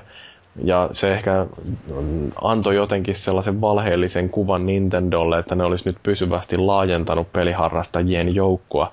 Joten kun ne tuo sitten uuden konsolin, niin sitten se jotenkin ne ihmiset, jotka on ostanut tuon Wiin, niin ne ostaisi myöskin Wii Uun, mutta kun näinhän ei käynyt. Mutta uudet konsolit Xbox One ja Pleikka 4 julkistettiin tässä alkuvuonna ja se on varmaan ollut sellainen, mikä on saanut meidän foorumeillekin elämää aika runsaasti. Sinne on tullut innokkaita kirjoittajia paljon ja musta tuntuu, että se konsolisota-ketju on melkein suosituin ketju, mitä meillä löytyy koko No se nyt ihan parasta harrastusta lukea, mitä siellä keskustellaan aina. Mm, niin, no mua itse niin rehellisesti sanottuna välillä rupeaa, mun menee päivä pilalle, kun mä menen lukea sitä ketjua siellä. Äh, kun se on justiin parasta viihdettä. Joo, mä oon ehkä niin tosikko, niin kuin sä mut tunnet. Niin, niin no mä oon niin, kanssa justiin aina kiinnittänyt huomiota siihen, että sä et koskaan naura millekään jutuille. Niin. no mutta tota... mitä yllättävää näissä julkistuksissa oli? No mulle oli yllättävää lähinnä se, että siellä ei tuntunut oikeastaan olevan juuri muuta kuin se tehokkaampi rauta. Ja sitten, sitten jotain vaan aika lailla samoilla linjoilla mentiin, että No mutta kuinka tota... negatiivinen yllätys se oli, että ei tullut mitään muuta kuin tehokkaampaa rautaa, koska mä olin ihan tyytyväinen jo pelkästään ei se siihen. Ei se ole siis negatiivinen y- yllätys, se oli vaan tota... No, varmaan siinä oli se, että kun on tullut juuri nämä HD-konsolit ja liikkeen tunnistukset ja ynnä muut tällaiset systeemit, niin jotenkin odotti, että nytkin tulee sitten jotain tämmöistä uutta. No ei tullut, mutta mikäs siinä? Kunhan vaan ne tunkisi jonnekin perseeseensä sen liikkeen tunnistuspelaamisen nyt hiljalleen, niin niin, no siis Microsoftin niin, kohdallahan se Kinecti tuodaan entistä kiinteämmäksi osaksi sitä koko pakettia. Niin, no mun mielestä no, niin, se on ihan, ihan hyvä homma, se, että se Kinect tulee sille, se koneen mukana, koska että niin jos tulee lisälaitteena, niin et sä oikeasti pysty tekemään sille välttämättä niin kuin järkevästi sitä peliä. Tai niin kuin silleen, niin kuin, nyt sä voit olettaa, että jokaisella kumminkin koneen omistajalla on se laite, nyt siihen niin kuin voi oikeasti panostaakin myös siihen kehittämiseen, niin kuin nämä mm. third party kehittäjätkin. Niin, mutta haluatko joku, että siihen, siihen panostetaan? No siis, jos se on kehittynyt tästä niin kuin nykyisestä Kinectistä eteenpäin, niin voihan siihen ihan jotain hyvin viritelmiä saada, ja se ei niin kuin enää vaadi sitä 5 kertaa 5 metriä tilaa, mm-hmm. että siinä pystyy pelaamaan joku muutamakin tyyppi, niin voisin niin kuin varsinkin illanviettoihin sun muihin, niin saada ihan hyviä pelejä jos on niinku no, ide- mä esimerkiksi katsoin tässä justiin se Gamerin jakson, missä Jarkko ja Tonsa arvioi tämän Kinect, Kinect Star, Star Warsin. Voi ja, vittu. Ja kyllä mun täytyy sanoa, että yksikään niistä ongelmista, mitkä siihen peliin liittyy, niin ei ollut oikeastaan siitä kiinni, että se Kinect oli sitten huono, vaan se peli oli ihan yksinkertaisesti peruslähtökohdiltaan perse. No se pelihän, se on varmaan yksi huonompia pelejä, mitä on julkaistu koko Kinectillä. No Michael Phelps ehkä ylittää sen, mutta... Mm, tota... No eihän toikaan ollut mikään, mikään kauhean kummonen se Steel Battalion. Siinä no nyt ei, tietysti oli varmaan ei. kyse myöskin siitä, että se laite itsessään on syvältä mutta... No kun, niin kun miettii, että miten helvetissä rupeat kehittää semmoista peliä, milloin alkuperäisellä Xboxilla on ollut ihan kunnon kojelauta ohjain, niin jollekin Kinectille. Mm. Mä en tiedä, vastaisiko se millään tavalla. Mä en ole sitä peliä koskaan testannut mitään demoa edes. Mutta siis aivan järjetön ajatus ruveta Kinectille tekemään sellaista peliä. Mutta no, mm. Jo, jos oikeasti jotain hyviä ideoita saadaan aikaiseksi, ja nythän tämä niinku takaa sen, että ehkä sinne jot, jotkut muutkin kuin Microsoft jotain kehittelee, niin tota, sieltä saattaa tulla jotain ihan, ihan hyvää. Ja vielä jos jonkun Oculus Riftin yhdistää siihen Kinectiin, niin siitä saattaa saada jotain järkevää aikaiseksi, mutta en mm. tiedä. Nämä se, on aina näitä. Se, mitä, mistä mä tota, voisin olla jopa innostunut siinä pakollisessa Kinectissä, on se, että mä karjasen va- vaikka, että tota, haista vittu, joka on konsolille koodisana siitä, että kone menee päälle. Mm. Mun ei tarvitse vielä koskea yhtään mihinkään. Sitten mä istahdan aloilleni ja heiluttelen kättäni, että mä selaan sitä, sitä käyttöliittymää ja haen sieltä jonkun pelin. Sitten mä pidän kättäni paikalla ja se peli kääntyy. Käyn jääkaapilla, tulen siihen, pidän taas kättäni, se käynnistää sen pelin vaikka alkuvalikosta ja vasta sitten mun tarvii ottaa ohjain käteen. Se on ehkä ihan jees. Niin on, se kä- käytti ilmeisesti tehty aika pitkälle sitä Kinectia silmä, silmällä pitää, että sen pitäisi toimia tosi hyvin sen kanssa, mutta se, sekin jää sitten nähtäväksi, että miten mukavaa sitä ohjailla kädellä. Mutta sekin on taas vähän semmoinen kiva juttu, jota ilmankin pärjää kyllä. Että... Niin. Voi olla, enemmän että... itteeni yllätti niin kuin tässä kaikessa niin kuin näiden konsolien julkistuksessa ja muussa se, että miten syvälle suohon toi Microsoft onnistui niin kuin itse kaivaa. Siitä me puhuttiin jo aikaisemmin, mutta se ne ei kyllä vetänyt sitä hommaa niin kuin ihan etiketin mukaan niin sanotusti. Että... Mm. Tuosta Kinectistä täytyy sen verran mainita, että ö, saa nähdä sitten, että käykö sitten tuolle Kinectille samalla tavalla niin kuin tuossa niin kuin kaikissa aina trailereissa ne on kauhean iloisesti ne ihmiset siinä heiluttelee sitä Kinectia ja selaa valikkoa sormia heiluttamaan, mutta saa nähdä sitten, että kuinka saumattomasti se toimii. Itsellähän oli yllätys se, että Sonyhan vetäisi sen oman kameransa veke siitä paketista ennen sitä showta. Ne teki mm. kaikki mm. noit päätökset. Ja mm. sillä ne sai sen halvemmaksi sen paketin. Mulla oli itselle enemmän yllätys se, että ne jengi oli helvetin tyytyväisiä, että se kamera olisi siinä paketissa. Mutta sitten kun tuli niitä bundleja, missä kamera on paketissa, niin se menee kumminkin heti hankintaan. Mm, ehkä. No mä ostan sen kameran sitten, kun sille tulee jotain käyttöä. Sama juttu. Joo, mulla on vähän semmoinen fiilis, että sille ei välttämättä tule hirveästi käyttöä josta, niin... Niin, johonko mä säästän sata. Niin. Mutta niin, Polaris, mikä sulla oli yllätys? Mm, no just oikeastaan toi ja sitten se, no tietyllä tapaa kyllä mä ymmärrän markkinoinnin kannalta sen, että Microsoftin oli järkevämpi, että ne käänsi sen takin sitten ja jälkeen, mutta se oli kyllä todellakin Microsoft just niin kuin se puhuttiin alussa, että ne niin kuin vetäisi sen PR niin, kuin niin, että ne vetäisi kaikki negatiivisesti ensiksi. Ja mm. sitten Sonille jäi sitten siinä loppu, että ne vaan niin kuin keräili sieltä sitten ne pisteet kotiin piilotti ne negatiiviset asiat positiivisten joukkoon, jolloin sitten ei siinä niinku mitään, mun mielestä se oli hyvä se show. Mm. Et se oli ehkä suurin vaan toi takin kääntö, mutta ymmärrettävä kanssa. Et ei, niin, siellä, oli... siellä kävi jotenkin sillä, että niitä huhuja tästä Microsoftin DRM-ratkaisusta, niitä kulki niin kauhean pitkän aikaa, ja se niin kuin yltyi vaan jatkuvasti. Ja kaikki oli sillä että ei Microsoft oikeasti voi olla näin tyhmä, että ne menee tolle linjalle. Ja sitten kun Microsoft lopulta paljasti, että joo, että me ollaan justiin näin tyhmiä, niin sitten kaikki on, että no Sonilla on ihan sama juttu, että aivan varmasti niin kuin, niillä on ihan samanlaiset DRM-ratkaisut.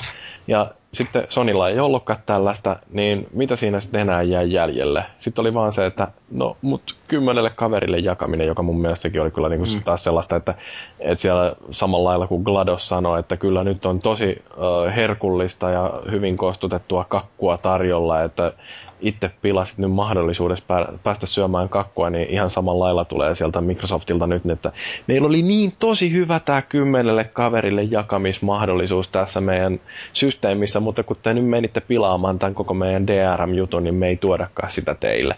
Niin. Että et siis niin kun, siinä tosiaan niin kun juttu lähti viemään Microsoftia ja Microsoft ei koskaan päässyt sit siihen jutun uh, hallintaan, että että niiden sitten pakko oli vaan myöntää joitain näitä epäkohtia. Ja, mutta se, että eikö ne nyt oikeasti osannut valmistautua siihen, että niiltä kysytään näistä asioista, joista on puoli vuotta jo huhuttu joka mahdollisella Mä, mä tiedän itse kanssa tämmöisiä tapa, tapauksia, kun tani, jengi seurasi E3 sitä, että niin kuin mitä Microsoft ja Sony niin kuin tiedotti koneesta, ja sitten tota, jotain tyyppiä rupesi vituttaa se, että nämä DRM-ratkaisut sun muut, ja että ne ei niin ollut sen ideologian mukaisia, niin se laittoi boksin myyntiin osti pleikkari, että niin rupesi pelaamaan pleikkarilla niin kuin nyt kolmosella, ja sitten Microsoft käänsi takkiin niin kuin sen jälkeen ja sanoi, että ei me otetakaan tätä DRM mm. mukaan tähän näin. Niin, no siis ne on varmaan kaivannut itsellensä melkoisen syvän kuopan, että jonkun tarvitsisi ottaa niiltä lapio pois. Niin. Mutta siis tämä DRM-kalapaliikki noin muuten, niin siitähän nyt foorumilla on vähän puhuttu, että se olisi jotenkin historiallinen käänne, mutta onko se oikeasti millään lailla historiallinen? DRM on ollut pitkän aikaa sellainen ö, pelaajien kirosana esimerkiksi. Muistamme varmaan Ubisoftin Ubisoft, tästä. joo. Siitä, se oli, kun pe- ja sitten tietenkin toi, sitten just oli se, että pelaajat ei päässyt sinne pelaamaan, kun serverit oli ihan hiton ruuhkassa julkaisun aikaa. Ja just tollaset DRM-jutut niin häiritsee hyvin paljon. Ja se, että jo pelin pitää ottaa kerran 24 tuntia niin kuin yhteys nettiin, se on mun mielestä jotenkin naurettava juttu. Vaikka siis mulla on konsoli koko aika kiinni verkossa, ja me kirjaudun aina esimerkiksi PlayStation Networkia, kun me käytän konsoli. Mutta jostain syystä niinku, hiertää niinku se, että siinä pakotetaan johonkin, että se ei ole vapaaehtoista kuitenkaan. Hmm. Ja varsinkin jos asut niinku vähän, jos ei ole netti, niin se onkin sitten vähän pahempi juttu. No niin kuin Adam Ort sanoi, deal with it. Niin, ja, mutta no. tästä Ubisoft tuli vaan mieleen se, että kun PCllä, PC ja Steam on puhunut sitä aikaisemmin, niin joku Splinter Cell, mikä tämä nyt oli se aikaisempi Double Agent vai mikä se nyt oli, en muista. Mikä tuli ennen tätä Blacklistia? Conviction. Conviction, niin niin, niin sitten oli tosi kauan aikaa, kun mä olin sitä pelannut ja mä olin poistanut sen Steamista ja näin, niin tota, siinä on se Uplay myös lisäksi. Ja mä en muistanut niitä mun tunnareita sen Uplayhin. Niin mä en päässyt pelaamaan sitä koko peliä, vaikka mä oon niin ostanut sen Steamin kautta. Mm. Enkä jaksanut sitten siinä, en ole sen jälkeen jaksanut kyllä kokeilla sitä, niin kuin olisin voinut ottaa ainakin Ubisoft jonnekin tonne Ubisoftin yhteyttä niin kuin sen ti- tiimoilta, mutta enpä, enpä sitten jaksanut. Ja PCllähän niin nämä, ilmeisesti ainakin osa Ubisoftin peleistä oli jossain vaiheessa silleen kanssa, että sun täytyy olla koko aika netissä, että sä pystyt pelaamaan niitä. Mm. Eikö sama juttu ollut tuon SimCityn kanssa, minkä EA julkaisi, että siinäkin oli se DRM-juttu, että pitää niin olla netissä koko aika, ja sitten siinä tuikin hirvittää ruuhka ja palvelu ei päässyt ollenkaan, eikä päässyt pelaamaan peliä ollenkaan. Mm. Joo, tuossa oli silloin alku ihan pelikeluuta. Mutta kyllähän siis konsoleissa on aina ollut DRM-ratkaisu, se vaan on ollut sellainen, että toi mm. konsoli tunnistaa, että se levy, jonka sä pistät sinne sisuksiin, niin että se on ö, oikeasti hyväksyttävä levy, ja se DRM-ratkaisu perustuu siihen, että jotta voit pelata peliä, sulla täytyy olla levy. Niin, ja sen takia se kaatui se koko niin kuin jakohomma sitten siinä kanssa samassa. Että... Mm. No siis se on tavallaan vaan paluuta vanhaa, mutta niin. kyllähän oikeasti toi varmasti niin tota samaa yritetään uudestaan, mutta se täytyy vaan kommunikoida paremmin. Et, ja sitten toisaalta ihan tällainen puhtaasti digitaalinen jakelu, niin se tulee ei se varmaan koskaan tule täydellisesti syrjäyttämään fyysistä mediaa, mutta kyllä tota noin, varmasti se kasvaa suosiossaan sillä että mäkin olen tässä jo ruvennut miettimään sitä, että todennäköisesti mä en ihan hirveän monta peliä osta levyillä Pleikka neloselle, vaan mm. aika paljon mä latailen ne sitten tuolta. Sanotaan näin, että digitaalinen jaku on ihan ok, kunhan ne hinnat on kohdillaan siinä. Mm. Että, niin, että jos se on se 60-70 euroa niin kuin pari vuotta siellä jossain storessa, niin silloin ei ei tule kyllä kesää, kun ne halpenee kaupoissa ja muissa aika nopeasti ja tulee noin nettikauppoihin kaikkia tarjouksia. Ja sitten totta kai Steamilla on se oma juttu, että siellä on niitä aika isoikin alennuksia sitten kesällä ja niin kuin useamman mm. kerran vuodessa. Niin No mutta jos jotain ostaa uutena, niin se on melkein sama sitten, että maksaako sitä 6 vai 70. Ja jos nyt Storessa on sitten sen 60, niin ei noin jälleen myyjä todennäköisesti levyistäkään ihan hirveästi enempää viitti pyytää.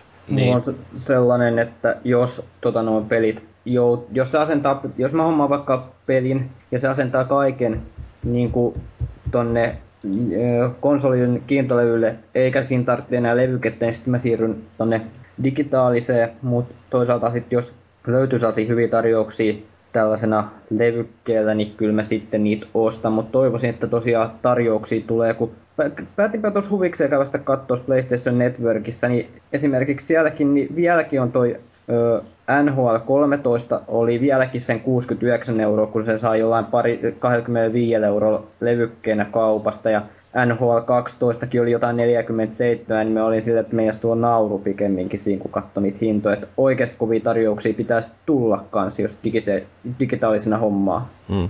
No mutta hei vielä näihin uusiin konsoleihin liittyen, niin um, tuntuuko teistä siltä, että toi olisi toi uusien konsoleiden julkistus jotenkin tuonut uutta virtaa, kun ainakin foorumilla Ippanis kommentoi sitä, että uutta potkua tullut nyt sitten videopeliharrastuksen siitä, kuudet konsolit on esitelty. No mulla ainakin tuli mulla tuli uutta virtaa semmosesta asiasta, jota ei varmaan oikeasti kenellekään muulle tullut. Mutta se johtuu Bear With Me.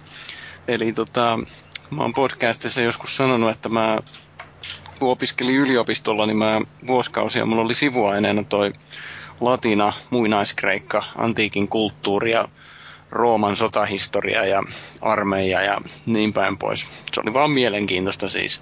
Niin justiinsa se, se ryse, se Rooma-peli, niin mä oon viimeksi joskus varmaan Gamecubella tai ensimmäisellä Xboxilla pelannut jotain peliä, joka liittyy, no se liittyy niinku Spartan niin kuin Spartacus. Eikö Spartan Ei, Total Warrior? Joo, joo just Spartan Total Warrior, niin se, että, että mä saisin niin kuin pelata Roomaan sijoittuvaa peliä, niin mä olin niin kuin siitä jo ihan, ihan niin kuin, tota, täpinöissä, niin se sillä, että kun siinä oli, mitä tämä Pikkarainen sanoi, että Saving Private Ryan, se alkuvideo siinä, kun ne, kun ne nousee maihin siinä, niin mä olin, kun mä tässä kattelin sitä livestä tätä videota justi, niin mä huusin jo täällä samaa, mitä toi, toi, toi roomalainen ratsuväki huusi, kun ne hyökkäsi, että, että Roomaa Victoris.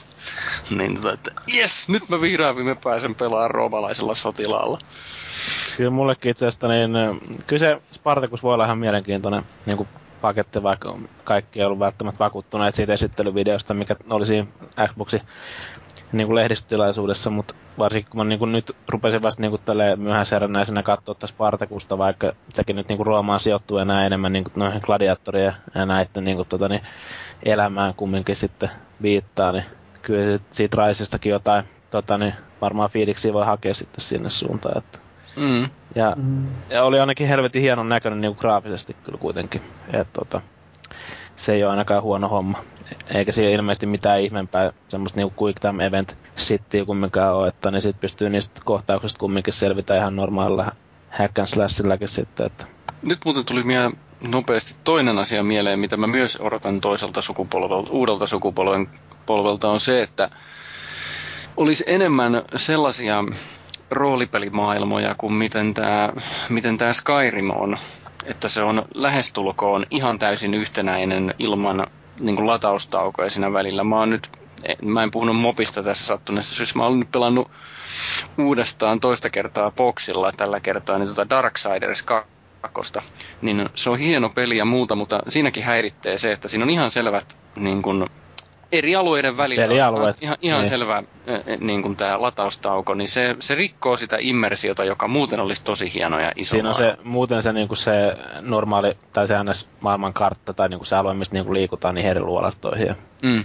niin kuin tämän tyyppistä, no, vähän niin kuin Zeldassakin on niin kuin näissä, että Joo. Et, et, tota, niin, nämä Skyrim sun muut kokemukset varmaan myös paranee sitten tuossa Next Genissä, kun tota, muisti on kumminkin niin paljon enemmän ja pystyy niin kuin sitten mennä vielä jouhevammin niihin luolastoihin, onhan niissäkin ne ovet, mistä mennään sisään. Että. Mm. Joo, siis ton takia justiin kun ajattelee, että mitä kaikkea se teknisesti mahdollistaa, että kun on paljon enemmän vääntöä ja isompi muisti ja kova levy kaikissa ja kaikki levyt, tai niin kuin pelit, niin ne asentaa itseänsä taustalla sinne kovalevylle, niin se mahdollistaa just sen, että siitä pelikokemuksesta tulee niin paljon sulavampi, että kyllä ihminen, joka yhtään arvostaa vapaa-aikaansa, niin arvostaa sitä, että pelin saa käyntiin muutamassa sekunnissa ja sitten se voi lopettaa koska tahansa ja siinä pelatessakaan ei toi, toivottavasti ainakaan joudu ihan hirveästi odottelemaan, niin kyllä mulle niin kuin samoja pelejä tai samanlaisia pelejä kuin tähänkin asti, mutta sillä että sieltä poistetaan kaikki turhat osuudet, niin kelpaa ihan hyvin mulle.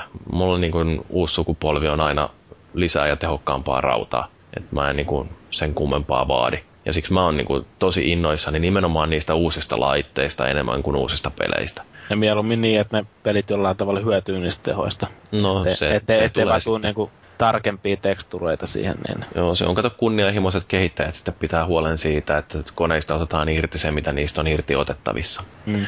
Joo, no, mutta tota, sitten niin kuin, no, sellaista vaan sanon, että itselläni vaan toi, e, on me innossani varmaan Battlefield 3, tai ei 3, nelosen tuun hommaamaan. Mutta sille Battlefield 3 söi mut hypen, niin me en ole hypettänyt konsoli ollenkaan, mutta uskon, että hyvää tulee ja laadukasta.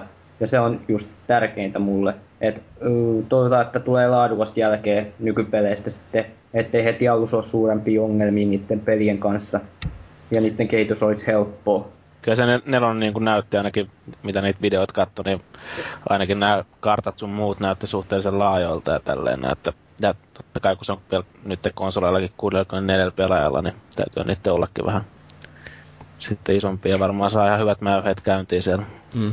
No mutta hei, palataan nyt tähän alkuvuoteen vielä, joka oli siis meillä tämä varsinainen aihe. Nyt jotenkin harhailtiin tonne uusien konsoleiden mahdollisuuksiin, mutta no niin. kyllähän nyt tavallaan liittyy tähän alkuvuoteen, kun ne on nyt esitelty loppuvuonna nähdään sitten, että mitä niillä oikeasti tehdään.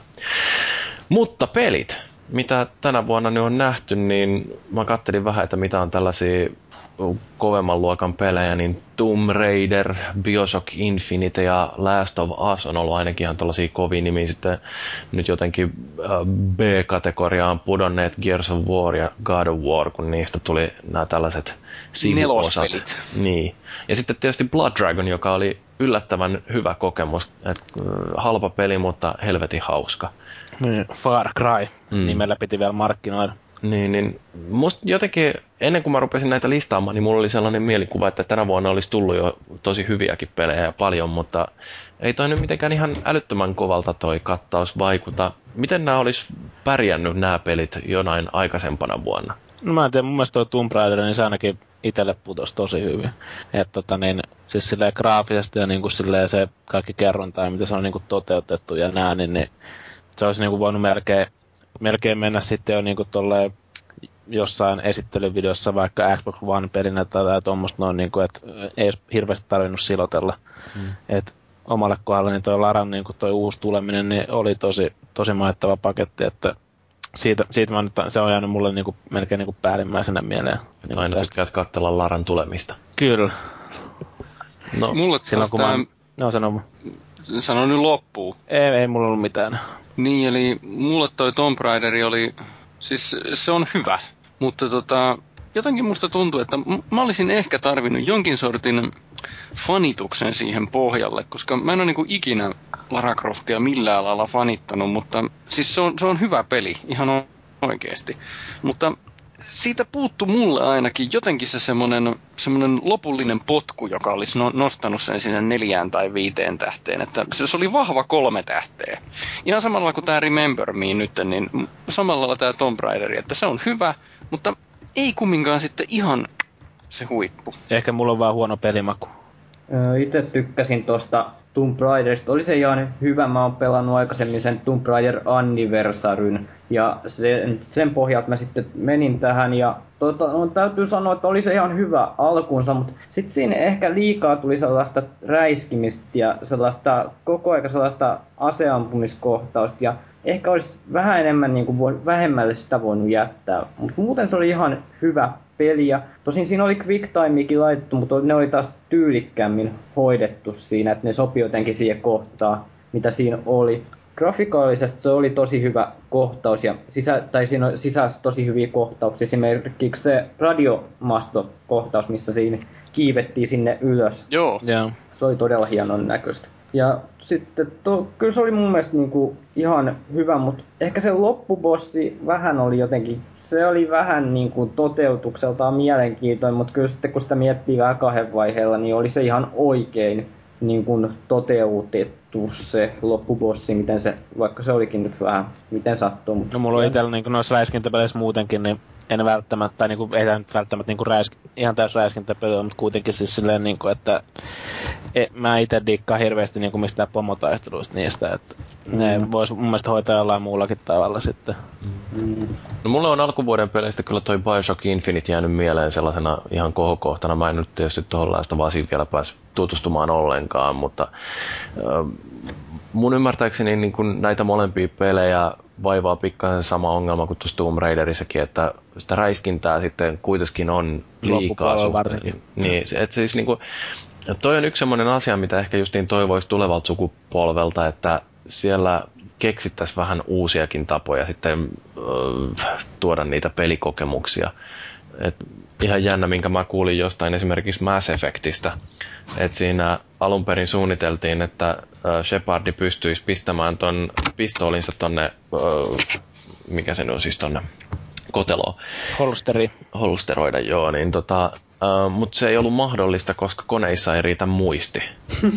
että se animaatio, että uh, Shepardi niin, niin laittaa ensinnäkin sen aseen koteloon ja sitten, että se pystyy kävelemään ilman sitä asetta, niin tämä on jotain sellaista, mikä jouduttiin poistamaan uh, pelistä sen takia, että muisti ei vaan riittänyt. Niin joo, siinä mä en itse asiassa ole kiinnittänyt huomiota siihen, mutta aina kun tulee räiskintäkohtaus, sehän vedetään niin kuin automaattisesti esiin se ase. Mm. Mm. To, toi Infinite tuli hommattua tuossa pari kolmisen päivää sitten. Ihan tyytyväinen tähän mennessä ollut siihen, että... Siis Bioshock Infinite. Just Bioshock Infinite.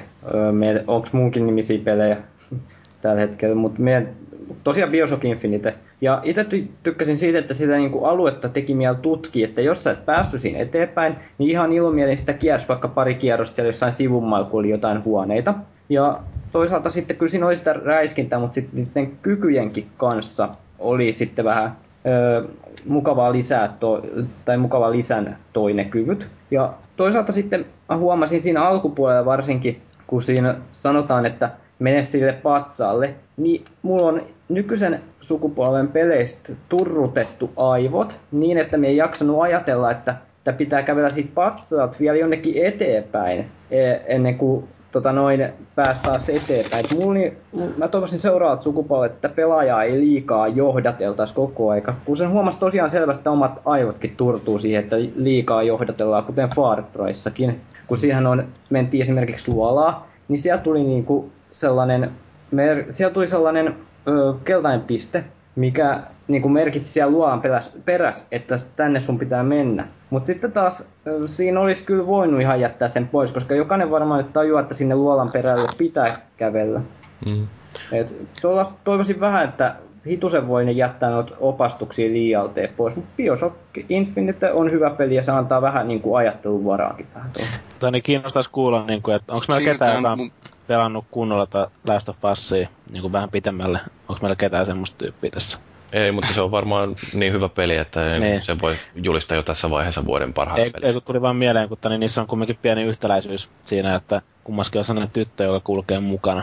Mm. mm. Bioshock Infinitessä ja Last, The Last of Usissa, niin tota, ää, Ennakoiko se jo tulevaa sukupolvea, että siellä on aina tyttö mukana? Niin, niin. Last of Usista tuli vaan sen mieleen, että kun siinä on se ilmeisesti se Eli niin pyörii aika pitkälle siellä mörköjen keskellä ja muuta.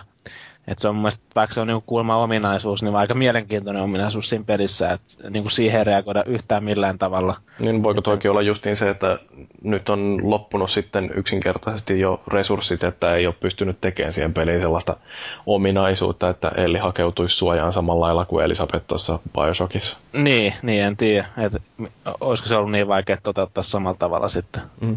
No mutta jos siis vertaa tätä, mitä tämän vuoden alkupuolella on nähty näitä pelejä siihen, mitä nähtiin esimerkiksi viime vuonna. Silloinhan ensimmäisellä puoliskolla tuli Mass Effect 3 ja siis mä en edes muistanut, että se on tullut viime vuonna. Jotenkin mulla oli sellainen mielikuva, että se olisi ollut paljon vanhempikin peli, mutta joo, viime vuonna tosiaan Trials Evolution, Max Payne 3, Kingdoms of Amalur, niin kyllä näihin nyt kun vertaa, niin mä ainakin väittäisin, että tämä vuosi on alkanut paremmin. No voin sanoa, että ihan hyvä vuosi on ollut kyllä tähän mennessä, kun vertaa noihin. Mut sitten tuli jos tästä, katso... Tuli tästä Mass Effectistä mieleen tämä menee tangentille, mutta mä haluan tämän nopeasti sanoa. Eli yksi asia, minkä mä haluaisin seuraavalta sukupolvelta on se, että näissä isoissa roolipeleissä, joissa keskustellaan paljon tyyliin Mass Effect, Dragon Age, Fallout, Witcheri, tai jotain tai tällaista, niin siinä olisi mahdollisuus halutessaan, kun näissä hiiviskelypeleissä pystyy, niitä mainostetaan ihan sillä, että koko pelin pystyy pelaamaan tappamatta ketään. Niin näissä isoissa roolipeleissä olisi sillä, että pystyisi puhumaan koko pelin läpi halutessaan. Hmm. Niin, joo, mä oon itsekin kaivannut sitä jo aika pitkään siis silleen, niin kuin, että se pystyisi suurimman osan tilanteesta niin kuin hoitaa jollain tavalla puhumisella. Kyllähän niin kuin jossain tyyli näissä Elder Scrollsin peleissä ja niin Falloutissakin pystyy jotain tilanteita hoitaa puhumalla ja massassa kanssa, mutta se on kumminkin ollut aika pienessä roolissa siinä. Ja kyllähän niitä kykyikin pystyy kehittämään sitten. Mm. No Et... mutta niin, mä listailin vähän näitä sukupolven vuosia 2007 eteenpäin ja yritin katsoa, että miten tämä sijoittuisi suhteessa, niin kuin jos katsoo pelkästään ykköshalfia kaikilta näiltä vuosilta, niin täällä on pari tällaista, mitkä on ollut aika kovia. 2008 ei ehkä määrällisesti, mutta laadullisesti. Täällä on Grand Theft Auto 4, Metal Gear Solid 4, Devil May Cry 4, Burnout Paradise ja Battlefield Bad Company. On siis tullut ensimmäisen puoliskon aikana vuonna 2008. Ja sitten 2010 oli melkoista tykitystä Super Mario Galaxy 2, Mass Effect 2, Red Dead Redemption, StarCraft 2, no tämä listasin tänne, vaikka me ei yleensä PC-pelejä noteeratakaan. Ei God of War 3, Bioshock 2, Battlefield Bad Company 2, joka on yksi tämän sukupolven parhaita räiskintöjä, Heavy Rain, Bayonetta, Splinter Cell Conviction, Just Cause 2, Darksiders ja Alan Wake. Kyllä, 2010... Olisiko tämä 2010 tykitys seurausta siitä, että kun tuli tosi paljon ilmoituksia jossakin välissä, että siirretään joulusta sinne tota, seuraavan vuoden keväälle. Ja mä vähän, mun muistaakseni kysymys oli vähän siitä, että jengi pelkäsi sitä, sitä Call of Dutyä. Mikä siinä tuli? Modern Warfare jotain? Call of Dutyn kanssa yhtä aikaa, niin se, niin, niin se hukuu sinne. Mitähän sieltä tuli silloin? Olisikohan se ollut MV2 muuten tuolla? Mm. No se voi olla, että sille tehtiin tilaa sitten. Mm. Mutta kyllä siis kyllä 2010 niin ainakin alku oli aika huikea. Joo, no, kyllä tämä niin ykköseksi menee vaikka 2011 ei ole vielä lueteltukaan, mutta mun on niin kuin Henkko pakko sanoa, että toi 2008, niin, niin kyllä tuo niin nimilistan perusteella näyttää tosi hyvälle, mutta tota, esimerkiksi tuo GTA IV, tai siis tuo nelonen, niin ei ei vaan niinku, ainakaan niinku meikäläiseen kolahtanut niinku sen hypetyksen perusteella, mitä siinä oli niinku silloin tarjolla. Että mm. No mulla siis aika yllättäviä eli... näitä, mitkä mulla on jotenkin siltä vuodelta jäänyt parhaiten mieleen. No. Burnout Paradise ja Battlefield Bad Company, jotka oli molemmat ihan saatanan hyviä pelejä. Siis Battlefield Bad Company, se nimenomaan ensimmäinen, niin siinähän se yksin pelikampanja on yksi parhaita FPS, ja just sen takia, kun se on niin se on niin törkeä hyvin käsikirjoitettu. Se on hauskaa läppää, mitä niitä jätkiltä mm. tulee, ja se oli kiva pelata.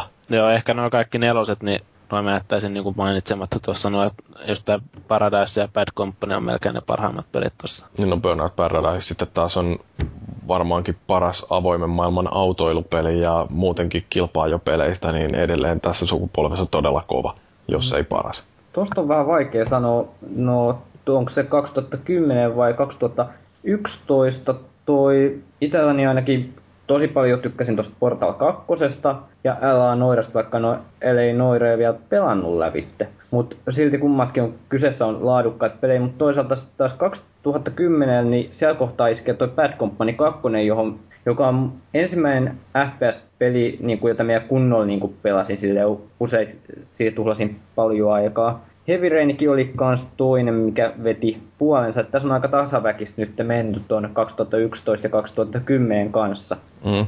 Niin no siis 2010 on se, että kun siellä on vielä noin laajalti tota, että siellä on mm. tällaista avoimen maailman seikkailua, eli Red Dead Redemption, ja sitten siellä on räiskintää Bad Company 2, joka se monin pelihän siinä on ihan legendaarisen hyvä. Mm. Heavy Rain, Super Mario Galaxy. Niin Heavy Rain on ihan ainutlaatuinen kokemus. Bayonetta on sitten taas ja God of War 3, niin nehän on tällaisia character action tappelupelejä, jotka varsinkin Bayonetta, niin silloin ne omat faninsa, jotka on nostanut Wii Unkin varmaan ihan pelkästään Bayonetta 2 takia.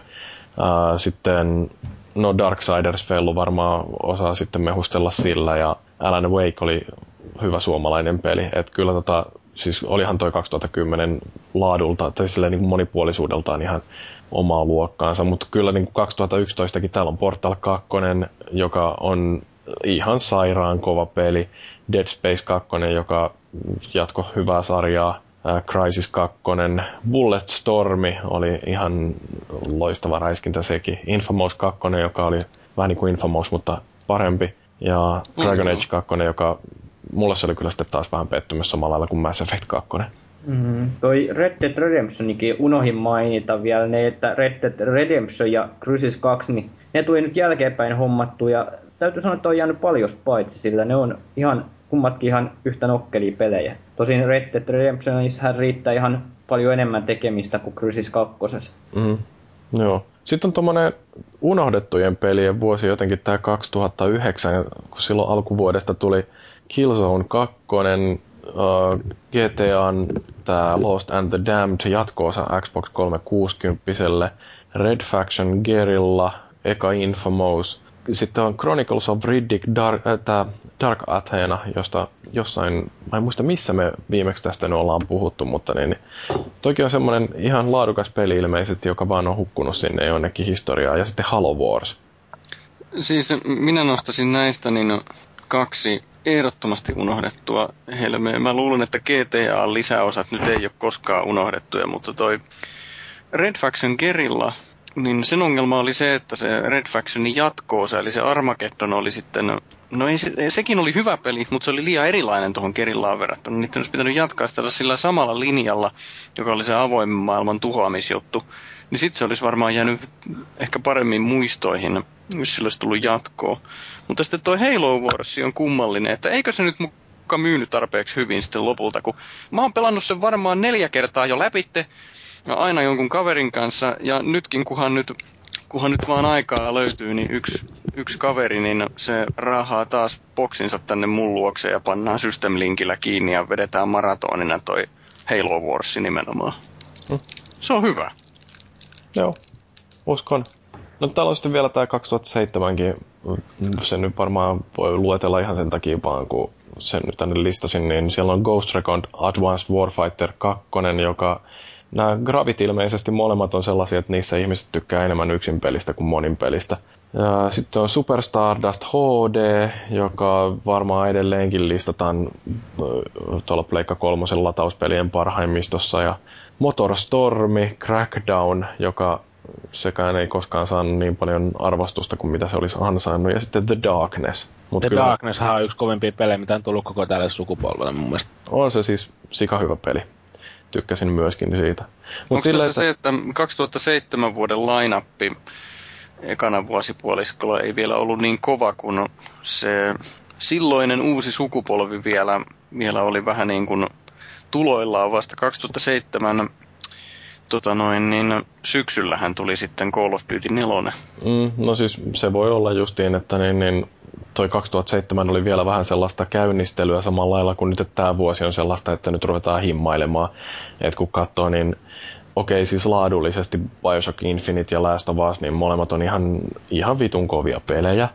Ää, mutta ei tässä ole enää sellaista samanlaista laajuutta kuin mitä on ollut joillain aikaisemmilla vuosilla. Mutta esimerkiksi joku Starrastikin on semmoinen peli, että sen pystyy käynnistämään vaikka tänäkin vuonna ihan niin kuin helposti. Että mm, no siis vielä se niin on... esitellään vaikka vielä jotain 3D-täkin, kun siellä on laittu se jälkikäteen, niin kuin, että miltä se näyttää niin kuin siinä pelissä. Että... Mm. Mm, tosi pelejä mun mielestä kaivataankin. Siis mä hommasin vasta joulukuussa 2008 pleikkarin, mutta just tollasia niinku Super Stardustin kaltaisia pikkupelejä kaipasin ehkä enemmänkin, koska on välillä sellaisia tilanteita, että on sellainen just sellainen pien hetki, milloin tekee mieltä pelata, mutta sitten ei kerkeä kauheammin pelata mitään isompaa peliä, joten tuollaiset pikkuset pelit on ihan mukavia, ja niitä pitäisi olla mun mielestä toivottavasti tässä Pleikkari nelosenkin mukana tulle, tu, tai tulla niitä tuollaisia Stardustin tapaisia vähän pienempiä pelejä, missä ei nyt pitää sellaista suurempaa ö, juontaa tai tällaista Mm. Joka, jokaiselle jotain. Mulla taas on nimenomaan päinvastoin, että, tota, että mä haluan jonkun, jonkun helvetin ison pelin, vaikkapa, no, no kaksi sellaista, mitä mä oon pelannut tähän tyyliin.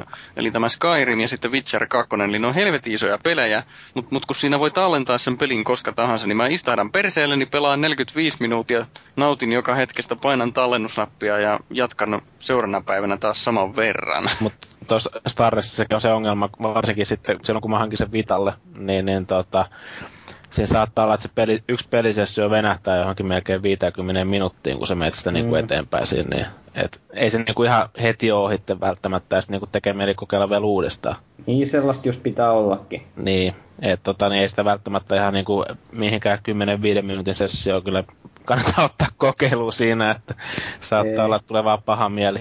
Mm. No joo, mutta siis ykköspuoliskojen vertailulla, niin sieltä voi löytää vaikka minkä vuoden sillä voittajaksi riippuen omista preferensseistä. Kyllä toi 2010, niin, niin siellä on kuitenkin tosi kovia nimiä. Mm. Monipuolisuus ja, ja tosi kovat, niin. Mm. No mutta, loppuvuoden odotuksia. Nyt on hyvä hetki ruveta miettimään, että mitä tästä loppuvuodelta odotetaan. No, aloitetaan nyt ensinnäkin peleistä. Tuolla foorumilla, kun kyseltiin, niin siellä Nisupulla mainitsi Beyond Two Souls ja GTA 5 ja varmaan justiin pleikkariomistajat tätä Beyondia katteleekin sillä Mä itse olin aika yllättynyt, että sehän näytti ihan oikealta peliltä, kun sitä esiteltiin E3. Joo, ja toi Pikkara oli tehnyt hyvä haastattelu vielä Cagein kanssa, David Cagein kanssa. Joo, mä en ole vielä katsonut, täytyykin varmaan vilkasta. Sitten Ippani, Ippaniksella on samanlainen ongelma kuin mulla, että backlogia on tässä vanhassakin sukupolvessa vielä ihan tarpeeksi, ja loppuvuodesta tulee lisää, että niin, kun senkin nyt saisi tässä purettua. Vähän samaa vikaa. Mm. No mutta mitäs teillä, mitä odotatte?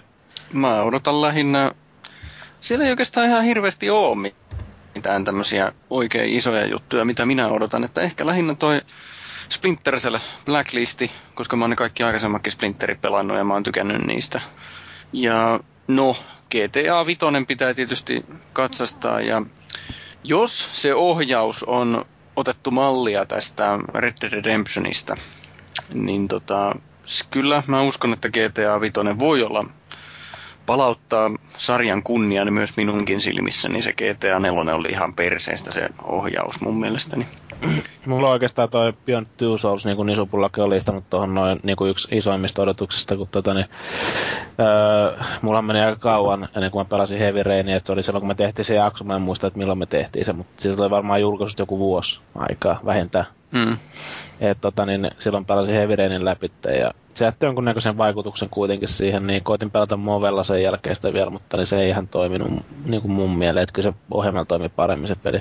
Et, no kumminkin saanut sen verran niin kuin, äh, hyvän tai mielenkiintoisen tunnelman sen peliin niin kuin rakennettu, että äh, ihan mielenkiinnolla ottanut Beyond Two Souls ja sitten toi toinen on toi Watch Dogs, mitä mä aika pitkään kattonut kanssa, niin kuin se oli jo viime vuoden ja kolme messuilla esillä, niin tota, ihan mielenkiintoinen hakkerointi meininki. Ja niin kuin sitä kautta, että mitä kaikkea se pystyy tekemään siinä avoimessa maailmassa. Että odotan sitä paljon enemmän kuin GTA 5. Mm. Että saa nähdä, mitä, mitä siitä saadaan sitten aikaiseksi. Entäs Polaris? No, me, nyt on kyllä, täytyy sanoa, että kun ollaan nyt niin kuin konsolisukupolven rajamailla, niin on itsellä ehkä pian sellainen tavallaan kriisi tällä hetkellä meneillään, kun on paljon hyviä pelejä, mitä on jäänyt pelaamatta. Ja nyt uusista peleistä, niin mulla ei ole oikeastaan hypeä, koska se meni ton Battlefield 3 jälkeen. Mulla on ollut jostain syystä, me on vaan neutraalista mennyt ja kattonut noita pelejä, mutta Watch Dogs, se vaikutti sellaiselta just hyvältä peliltä ja sellaiselta mielenkiintoiselta. Ja tietenkin tuo Battlefield 4, mistä jo aikaisemmin puhuin, on aika varma hankinta tuleville konsoleille. Mutta toisaalta sitten vielä vanhemmalla sukupolvella, niin aika varmasti toi Gran Turismo 6 tulee vielä pelattua tuolla Pleikka kolmosella. Ja GTA 5 tietenkin. No siitä mulla ei sinänsä oo. Mä tykkäsin nelosesta sen verran paljon, että uskoisin, että GTA 5 saadaan kaikki parempana kuin mitä nelosessa oli. Ja tietenkin F1 2013, sitä ei ole vielä julkistettu, mutta sen pitäisi ainakin tulla, että jos tulee, niin hankintaa menee. Toki siinä pitää olla vielä jotain uudistuksia, kun kyseessä kuitenkin on vuosipäivityspeli, että jos siinä vähän konepeltiin on vaan pikkasen rukattu ja vähän koristeltu, niin en tiedä, pitää katsoa. Melkoista selvänäkökykyä osoittaa, että arvaa, että F1 2013 on tulossa. Mutta mulla, mulla tuossa GTA 5 vaan se niinku mieleen, että mä, mä en oikeasti tiedä, että riittääkö tässä nykyisessä sukupolvessa niinku niitä paukkuu tarpeeksi niinku siihen, että se muuttuisi tarpeeksi nelosesta. Mm. Että tietenkin ne voi niinku ottaa oppia näistä muistakin peleistä. Mun mielestä niillä ne pystyisi ottaa oppia vaikka Watch Dogsistakin jonkun verran niin kuin siitä sen ihan niin kuin pelimekaniikasta ja muusta. Ei välttämättä autolla jostain näistä, mutta niin kuin siitä, että miten se on niin kuin muuten, ei Watch Dogsista kuin mikä Sleeping Dogsi, siis, mm. mikä tuli silloin aikaisemmin, niin tota, puhuin ihan läpi päähäni tässä. Mutta tota, tietenkin mulla, juonut. mulla itsellä jäi niin kuin, tota, niin toi NHL 14 mainitsematta, että sehän nyt on se eniten odottu peli kuitenkin. Ei olisi osannut arvata ollenkaan. Joo. Joo, no mulla siis, mä varmaan odotan kaikkein eniten Watch Dogsia loppuvuodelta, että se on jotenkin se peli, mikä mulla pyörii kaikkein vahviten mielessä, kun mä ajattelen, että mitä täytyy Pleikka nelosella ruveta pelailemaan.